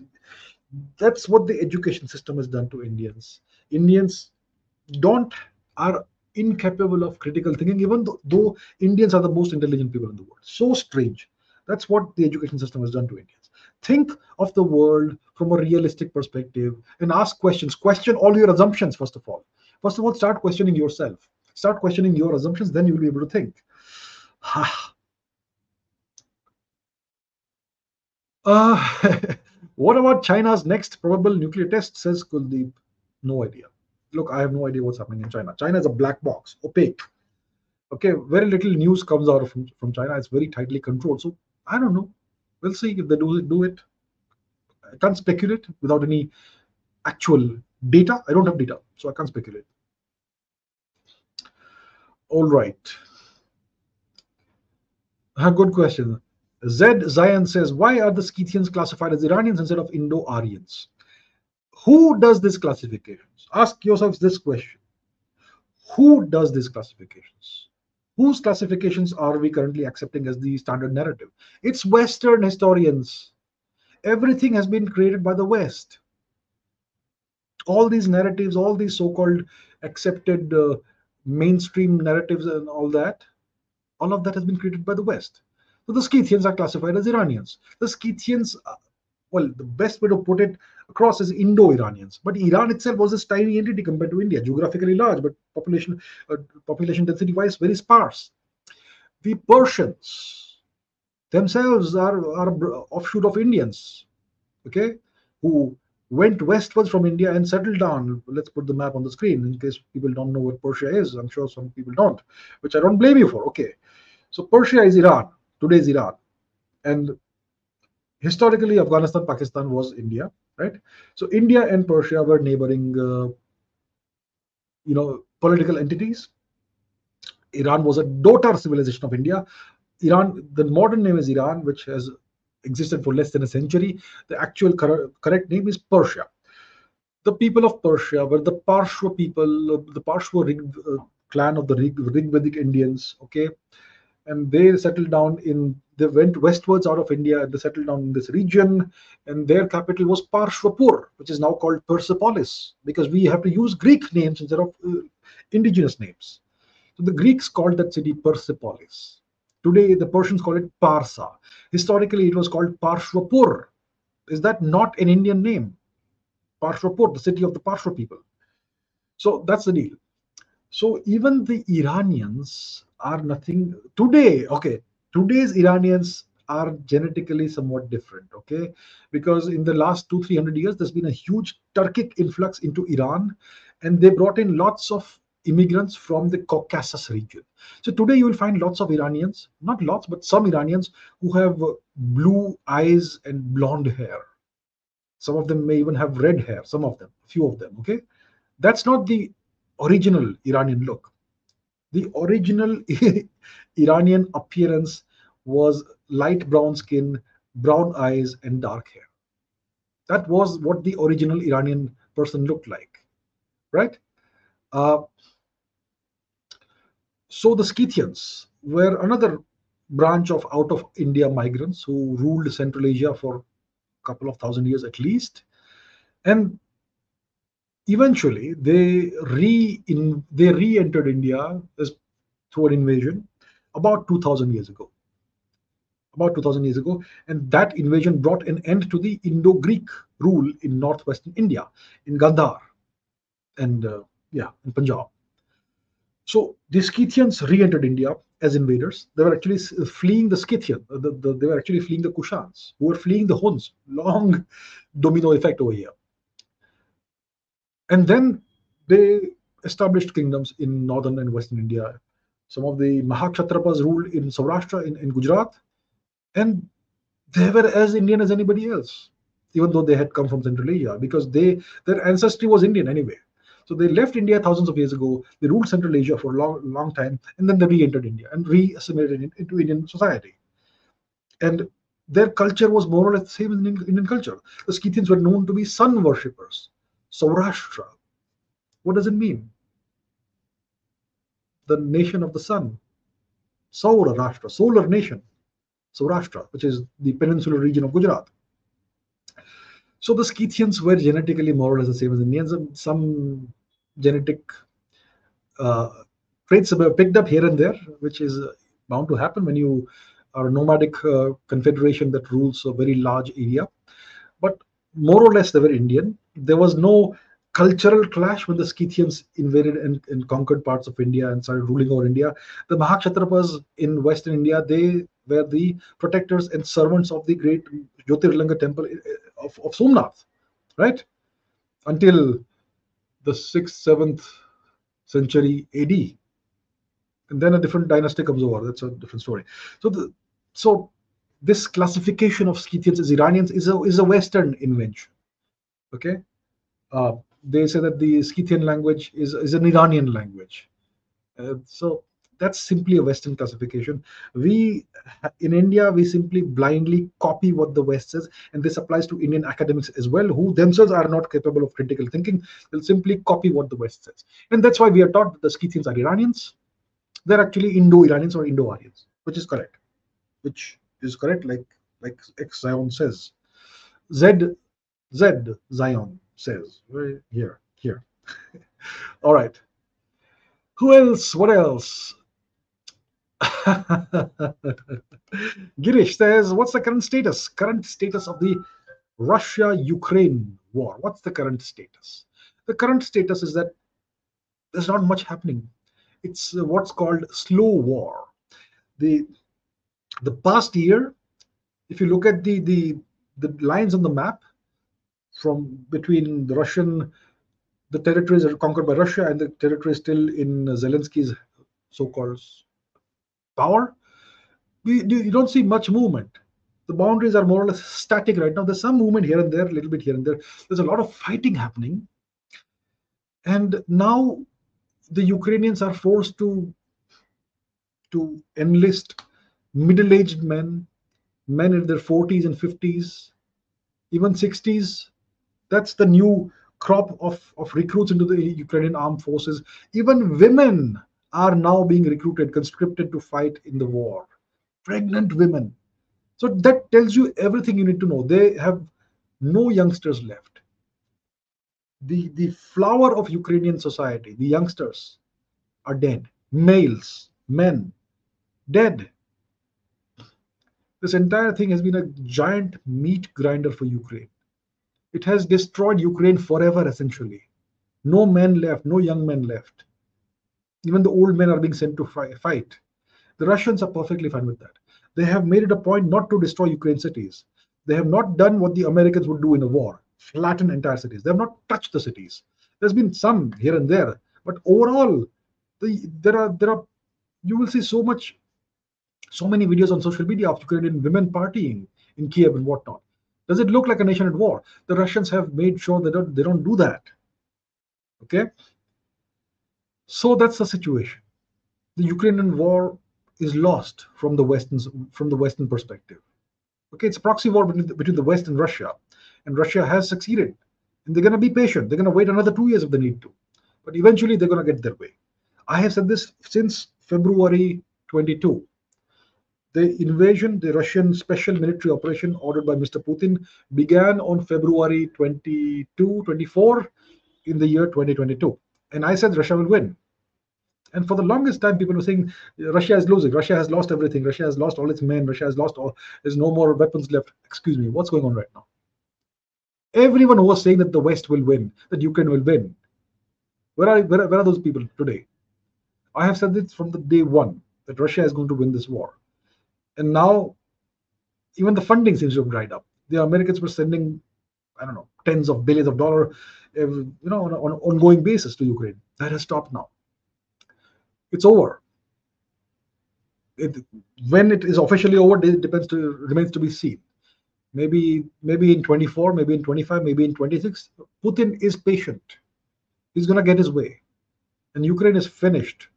This person Zelensky has destroyed Ukraine as a nation okay Ukraine, the borderlands of Russia, the Slavic people. That's what the nation means, what the name Ukraine means. It means borderlands. Whose borderlands? Russia's borderlands. It will go back to Russia, okay? And the western part of Ukraine will go back to to Poland, Belarus, whatever. We'll see about that. Uh, Slovakia, Hungary, maybe. That's what Putin is willing to do. But eventually, Putin will decide the fate of Ukraine. It's going to be most likely at some point in time in the future, maybe in the next five years, perhaps, most of Ukraine will be reintegrated into Russia. That's what's going to happen. I'm saying this today. Let's see if I'm right or wrong. Okay. Karthik says there are multiple terrorist attacks. How are we going to tackle this with reference to parliament attack and the J&K attack on the Indian army? Look, multiple fronts are being opened up against India in anticipation of the 2024 general elections. The objective is to create chaos in India and to make the current government look weak just before the elections. And who is doing all this? Okay, you think it's Pakistan who is doing this? You think it is some random group of primitive savages who occupy parts of Manipur who do this? Who is coordinating all this? Who is giving the leadership? You think a bunch of primitive tribals have the intellect and the leadership to, to carry out a sustained, coordinated campaign in Manipur? You think these terrorists are just randomly coming in through through the LOC in Jammu and Kashmir? It is all being done in a coordinated fashion. Okay. And we can ex- actually expect more of this. The parliament attack, also, whatever. That was, yeah. So, how are we going to tackle this? Right now, India has two choices. We wait for the election to get over. We play defense. We play defense. We play defense for the next six months. And we may have to absorb and swallow some pain in the process. But, you know, you always have to think about the long term. You don't think of the short term. Sometimes you have to absorb some pain in the short term. And I think some people will not like what I say, but that's simply the way the world works. You have to prioritize your long term national interest. So I think that's what the government is doing right now. We will, for the time being, absorb. We'll play defense for now. We may absorb some play, pain. If the Pakistanis cross certain lines when it comes to these terrorist attacks, we may retaliate and uh, disproportionately. But that remains to be seen what lines the Pakistanis are willing to cross. Uh, so my point is, this is all being orchestrated, orchestrated not from India's neighborhood, but from far outside of India, from far away from India's neighborhood. Okay, there are certain powers that don't want India to rise. There are certain powers. Let me just say it aloud: the United States doesn't want a strong government to come to power in India in 2024. And I'm just saying that they uh, you can expect more of this to happen before 2024. So right now there are a number of options for India. First of all, the simplest option is play defense, absorb some some pain for some time. After the election is done and dusted, we will take certain steps. The hammer will fall on, yeah, you know who, east and west, both sides. The hammer will fall eventually. Where are you from? Why don't you accept super chats? I am from another planet, Epsilon Eridani. Why don't I accept super chats? Because I want to give everybody a level playing field. Long ago, when I started this show, the Ask Abhijit show, I had for some time, for some episodes, I had accepted super chats, and then I dis- then I realized that you know most of my viewers are students, and students are broke. I've been there. I've been a student. Students don't have money, and if I start accepting money to answer questions it's kind of yeah i mean it's not that's not who i am right? And i want everybody to be able to ask questions regardless of whether they have money or not. That's why i don't accept super chats. Kush shah says what's your opinion on vivek ramaswamy? Very interesting guy.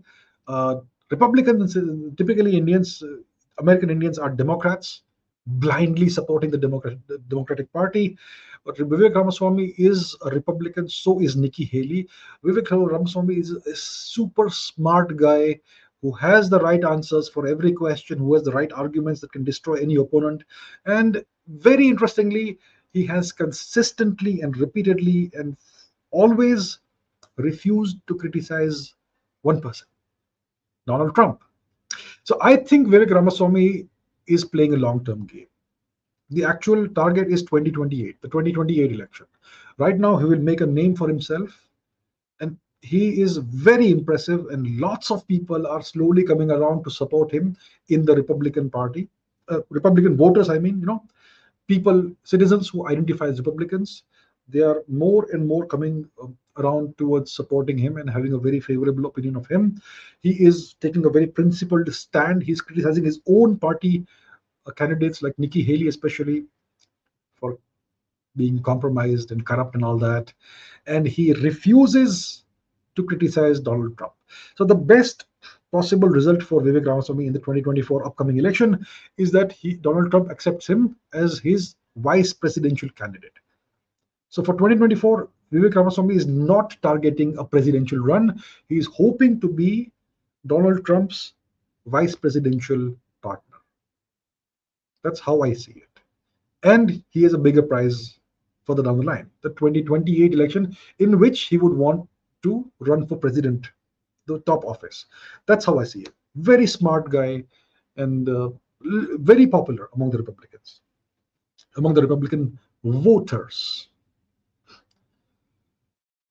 Okay, where are we? What else do we have? We already answered the question about woke culture. Um, even Lord says, Do you think the US will face martial law during the 2024 election cycle? Not sure about that. Martial law. I mean, US is anyway an autocratic nation. What did I just say? The US, an autocracy? Yes, it's an autocracy. Do you know how easily you can be shot in the US by cops? It's so easy to be shot by, by cops in the US. It's it's anyway a nation that's crawling with cops. You take the cops away from New York City for 15 minutes, you're gonna have riots. Just 15 minutes, I promise you. New York City is crawling with cops everywhere. You take them away for 15 minutes, you're gonna have riots. It's a nation that functions because of an overwhelming police presence. It's already a nation under martial law. It's and everybody has guns. Every uh, what can I say? So, will there be violence in the 24 election cycle? I hope not. Of course, I hope not. But who knows? So, yeah, depends on what steps the two political parties take. Right.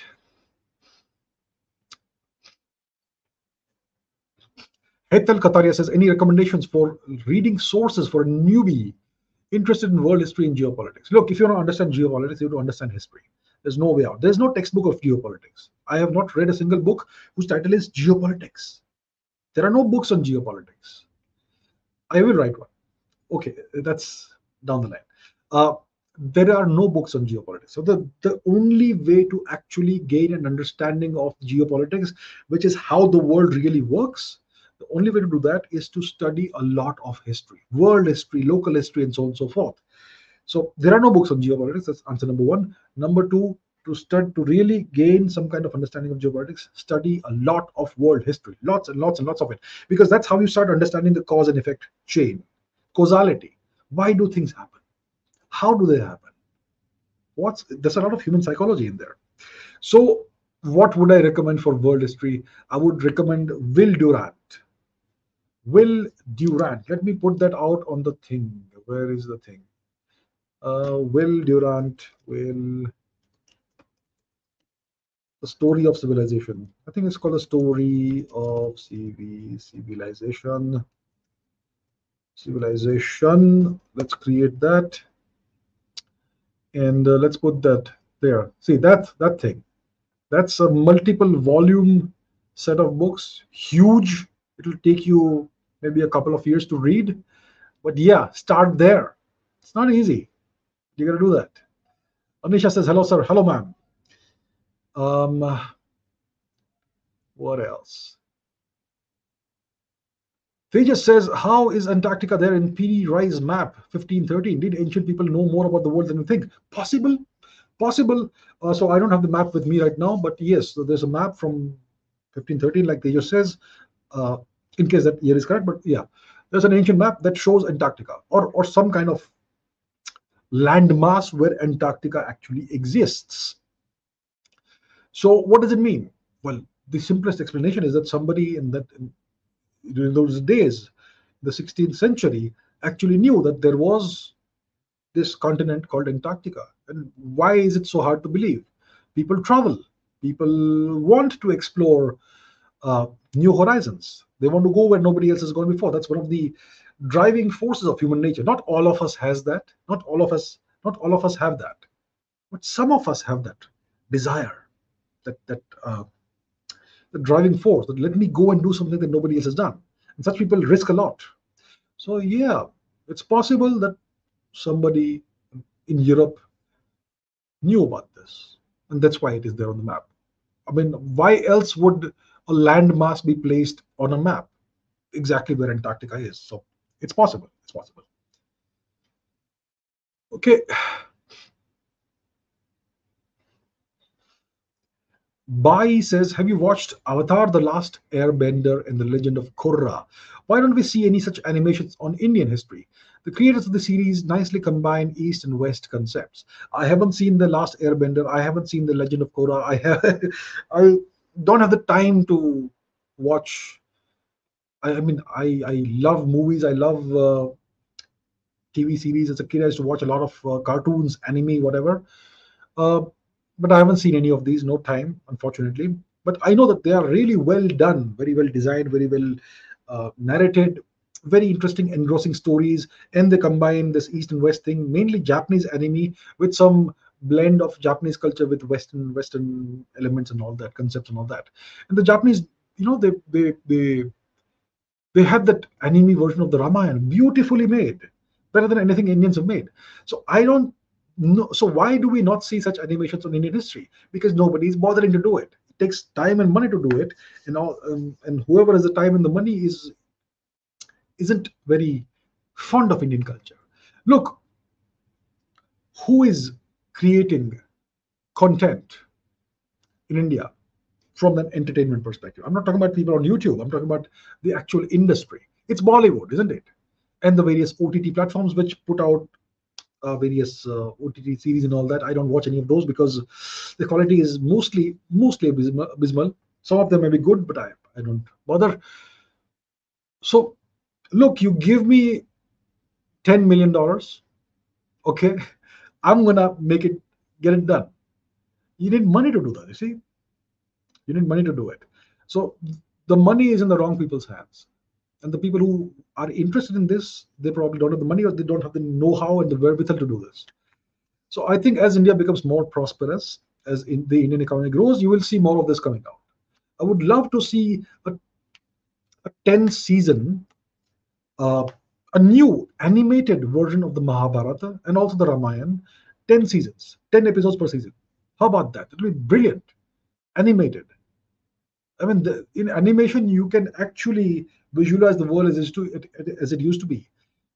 If you are doing live action, you have to you need to have costumes, you need to have props, you need to have locations.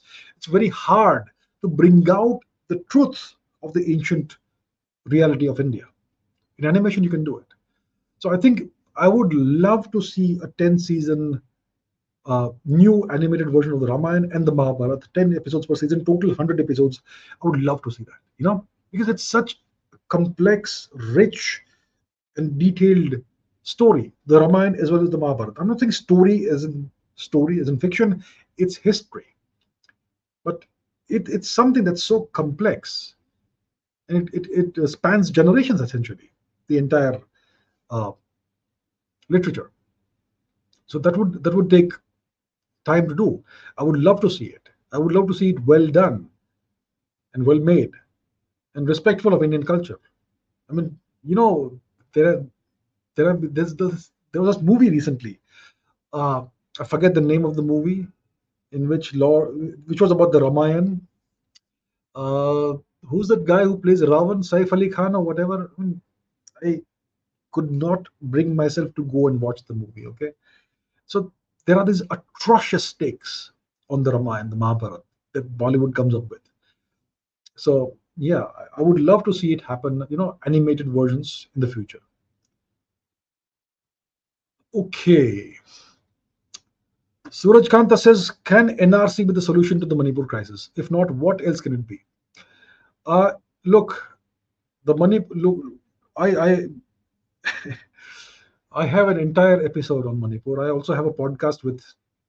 Uh, I have a podcast on Manipur as well, in which I am not the main speaker, but I have an episode of Ask Abhijit about Manipur, a two-hour episode.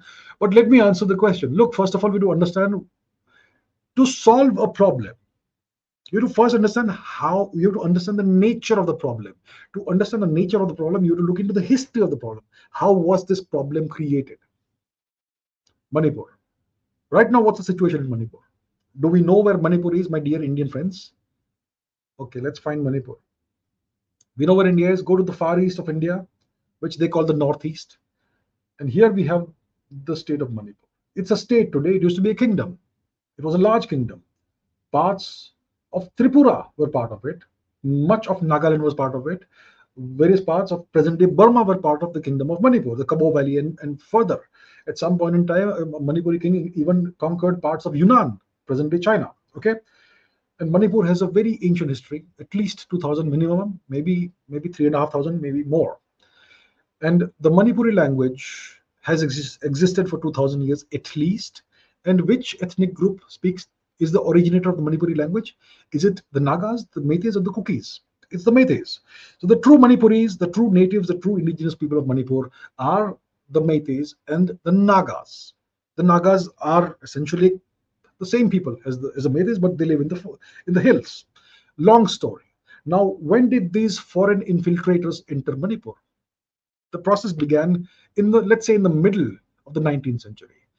It all began with the root cause of the problem is bad succession. Once a king dies, who comes to power next? Bad succession. So Bhagya Chandra, he was he he elevated Manipuri culture to to the high heavens. Okay, whatever you see of Manipuri culture today, whatever is left, is much of it is thanks to Bhagya Chandra, the king Bhagya Chandra. But when he died, there was infighting between his sons as to who becomes the king. So he, so despite being a great uh, patron of culture, Bhagyachandra messed up when it comes to succession. And that is that you cannot do. So because there was infighting between his sons, the Burmese were able to invade Manipur. Okay. And there was the seven years of devastation. After that, Manipur again regained her freedom, but the kings were weak and the British were involved in the Treaty of Yandabo. And that's how the foreign interference in Manipur starts. and the British became the main power in Manipur, the kings became essentially feeble and weak and that's how and then the british started started advising let's say the manipuri king to bring in certain people from from what is currently burma.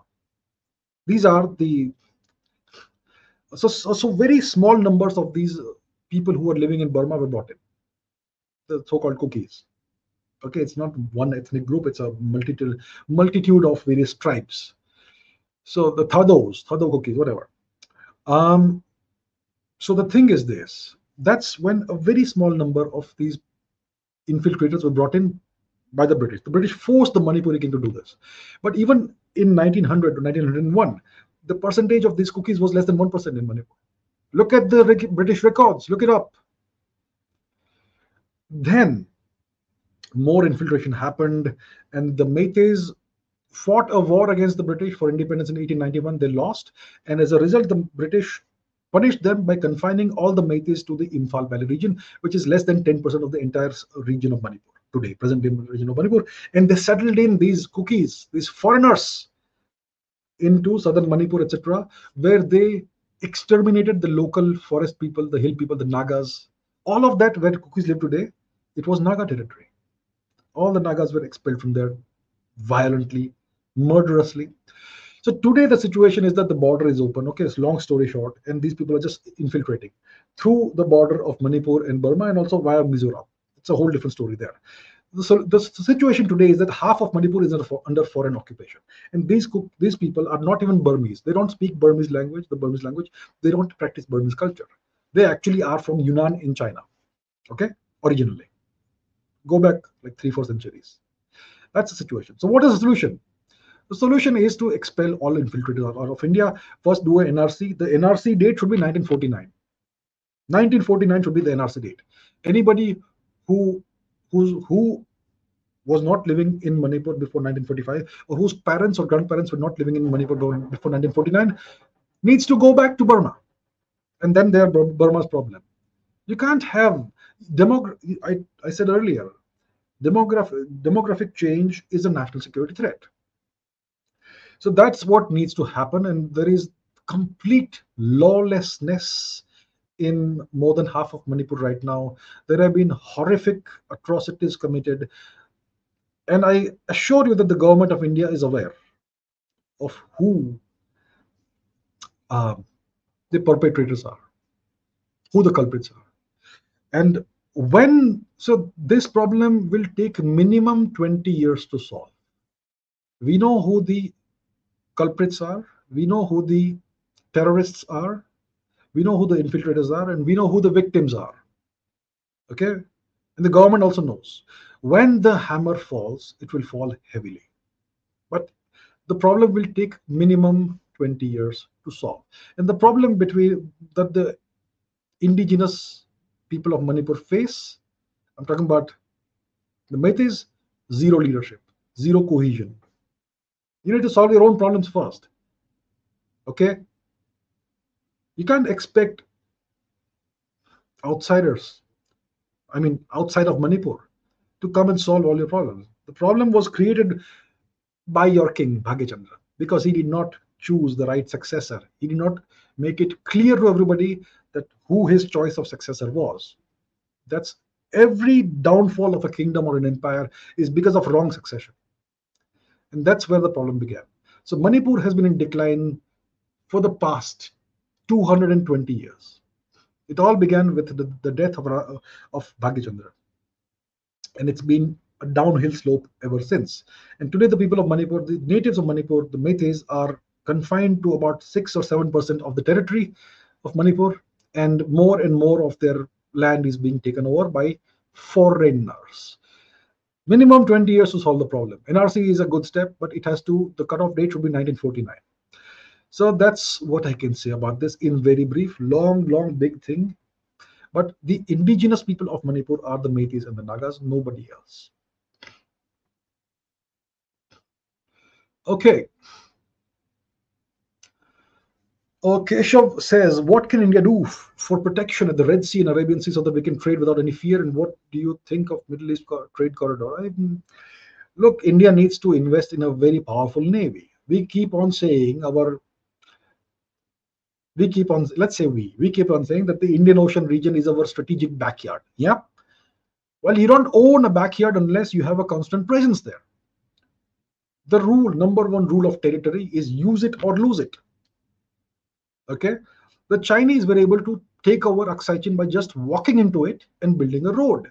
And india was not aware. If you're not using the territory you're going to lose it. Similarly in the indian ocean region if we don't have a major naval presence there at all times how can we say it's our strategic backyard? Words don't make it a strategic backyard.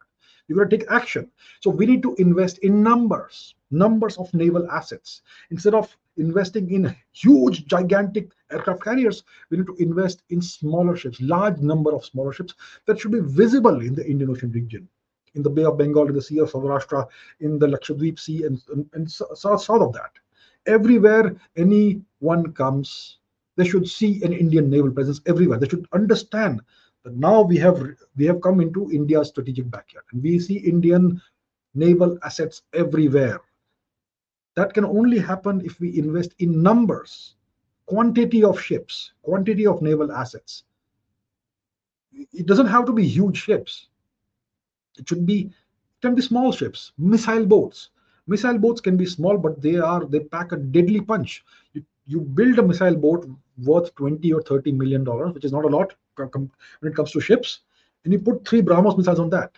It's a deadly, deadly asset to have and give it an endurance of let's say 2000 kilometers and 30 days or 60 days or whatever and then see and, and build 200 of those.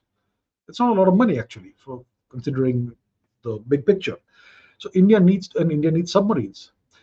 So what india needs to do is that invest in large quantities of cheap but effective naval assets quantity as well as quality. Some some of these assets should be big like large warships destroyers frigates uh, corvettes, all that, but also smaller vessels as well. Large numbers. So every every time any anyone enters this region, the so-called uh, Arabian Sea, the Bay of Bengal, the Lakshadweep Sea, wherever, they should see the Indian naval presence at all times. It should be visible. It should be in your face. That's when you know it's your strategic backyard. That's when you have made it a strategic backyard. Otherwise, the Chinese will come over. The Chinese are already making inroads in this region. So when so let's say the Chinese deploy 10 ships in this region, but India has 200 ships here. That's what we need to, to that's the situation we need to make happen. So then India can trade without fear and India can take care of all the security issues in this region. That's what India needs to do. India needs to invest in a massive navy. It will take time, but we need to start. And I think we have started to some extent. So I am not entirely, you know, the level of disappointment is is not that much. I'm actually kind of I find the situation currently, what we have currently, kind of encouraging a little bit. Not the way I feel about the education system. Uh, the India, Middle East, Europe trade corridor, it's kind of a non-starter right now because of the war in the Middle East, the Hamas-Israel war. Um, so let's see uh, if, situa- if the situation calms down in the future, we can start it. But right now, it's it's non it's not started right now. Okay. Okay, what is it? What is it? What else do we have? Shantan Singh says, How do you see the future of Hinduism as demographic change is draining Hindu culture's true? I think whatever demographic change we're talking about, whatever else we are seeing, I think it's a temporary thing.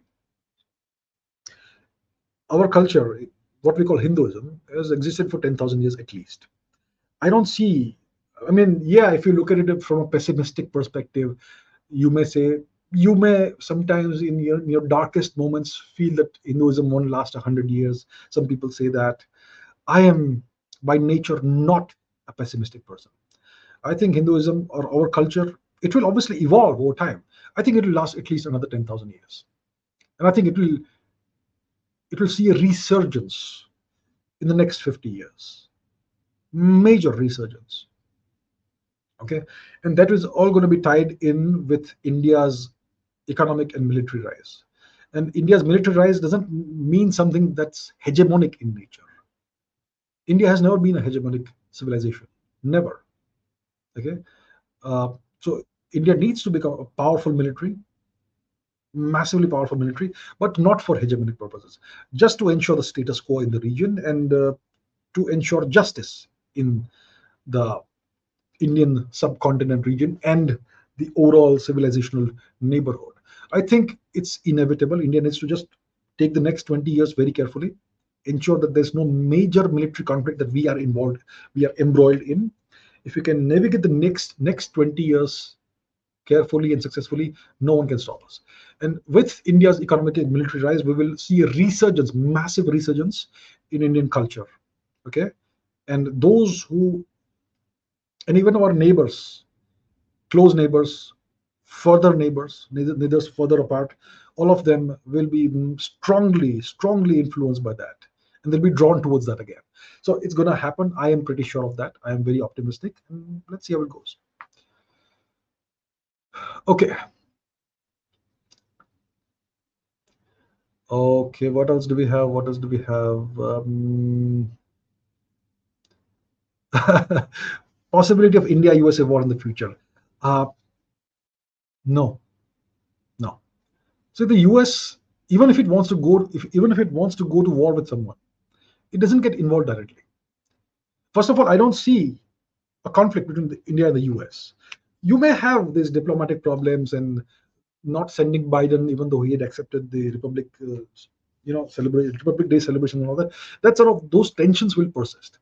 But the Americans, I don't think, even if they want to go to war with India, they won't do it directly they'll use a proxy. They have a wonderful proxy right next door to India, Pakistan. So why would they go to war with India directly? I mean, for decades, the Americans financed and funded Pakistani terrorism in India. So they won't do it directly. There will be no India-US war in the future. Okay, India will make sure that we we have reasonably good relations. Of course, the US sees India as a long-term threat, long-term like 20-year, 50-year horizon and they don't want India to rise. We know that very well. We understand that very well. The India, the US is not a long-term well-wisher of India. That is very clear. We have to understand that properly. But I don't see a war happening. But they certainly will use proxies against India like they currently do. Like they currently do. See the situation in J&K right now. New spate of infiltrations, right? From Pakistan occupied Kashmir well, recently Asim Munir, the Pakistan army chief, was in the US like this week. Why does he have to be, be go to the US? He met the the foreign, the Secretary of State Blinken. He met Victoria Nuland.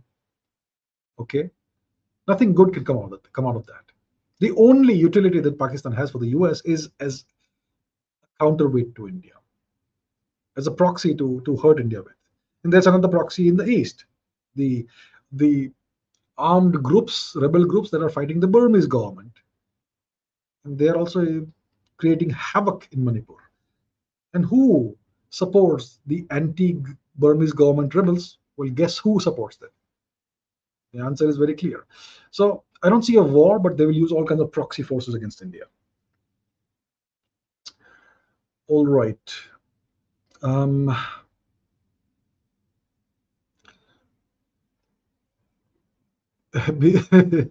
yeah, of course, we we agree.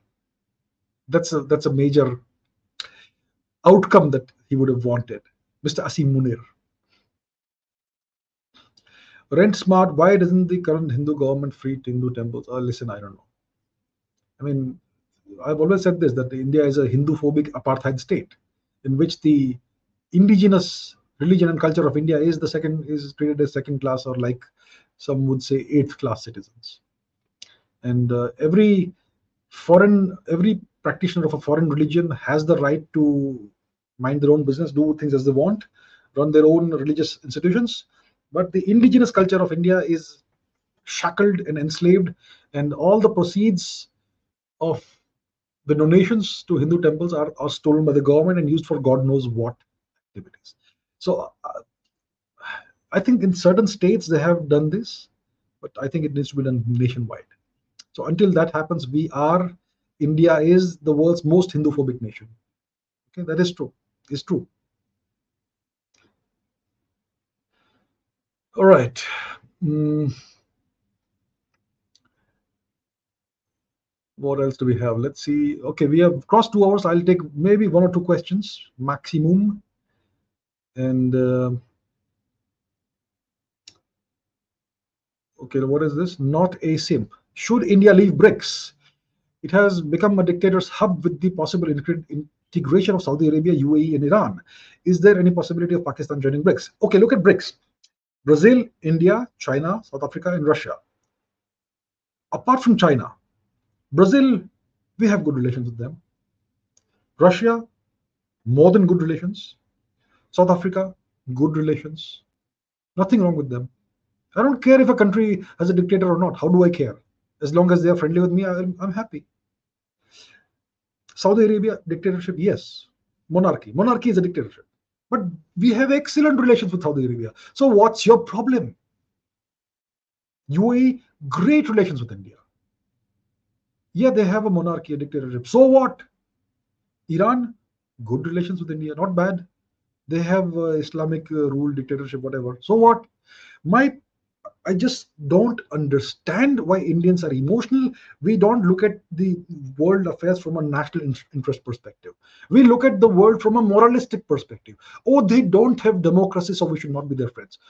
Their dictator is a great friend of India. Their dictator helps us. His interests align with my interests. So why should I not like him?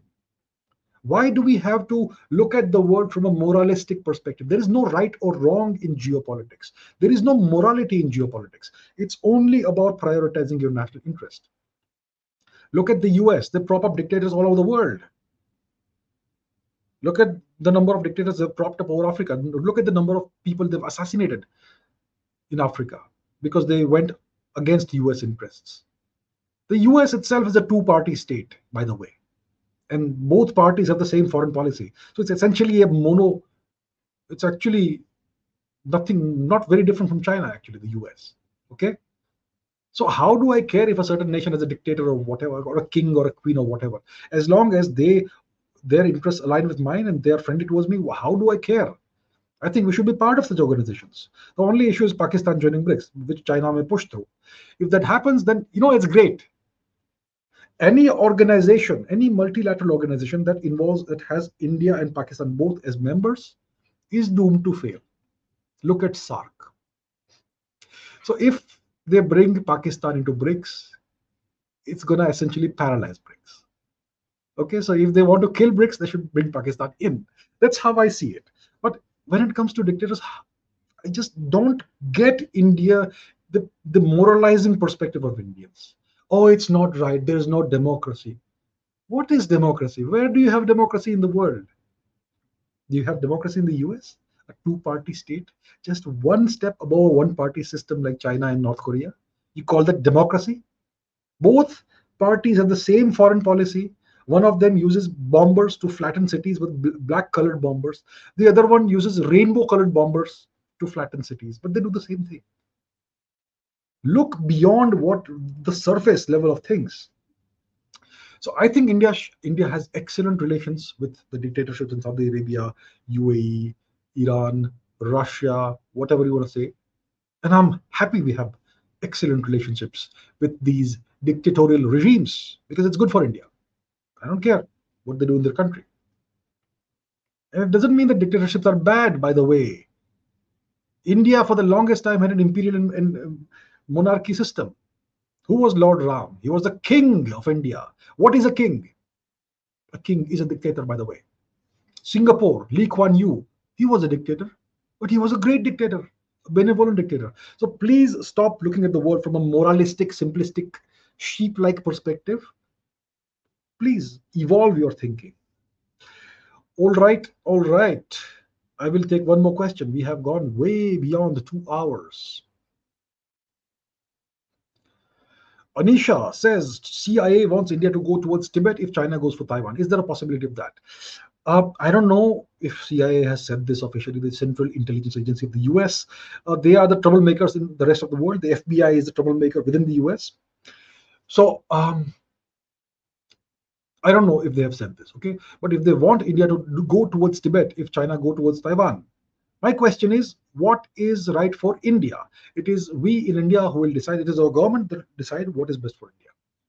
Eventually, I think Tibet needs to be free. Of course, it needs, needs to be free. I had this podcast with Tenzin Tsundue in which we discussed the entire Tibet issue. I would recommend you watch it. Uh, eventually, we do want Tibet to regain its freedom. Tibet has historically always been free, and it's gone. It's always been the buffer between India and China. Uh, so we do want this to happen, but is this the right time? Let's say China invades Taiwan in 2025. Is 2025 the right time for India to retake uh, to to free Tibet? that is a calculation that has to be done based on a number of factors the current strength of the indian military do we have expeditionary warfare capabilities far from india will we be able to resupply the troops if they reach urumqi or, or lhasa or wherever can we actually make inroads rapidly across the, the tibetan plateau the mountain warfare issue what will china's response be? How will they be able to reinforce the you know send supplies? They only have one rail line etc etc lots of factors to take into consideration. Will china be able to divert its military and fight a war in tibet? Lots of factors. Okay?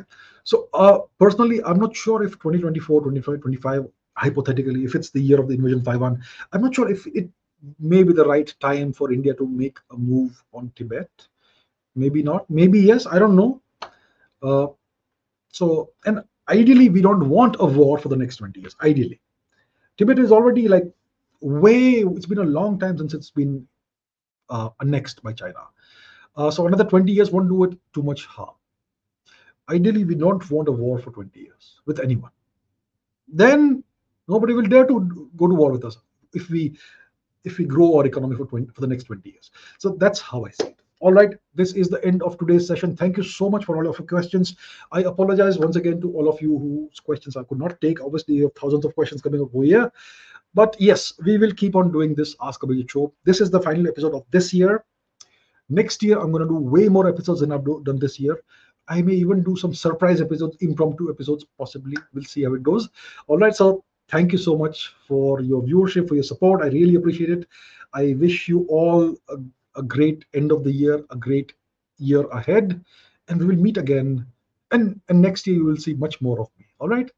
So take care, have a great time, and uh, keep raising your standards.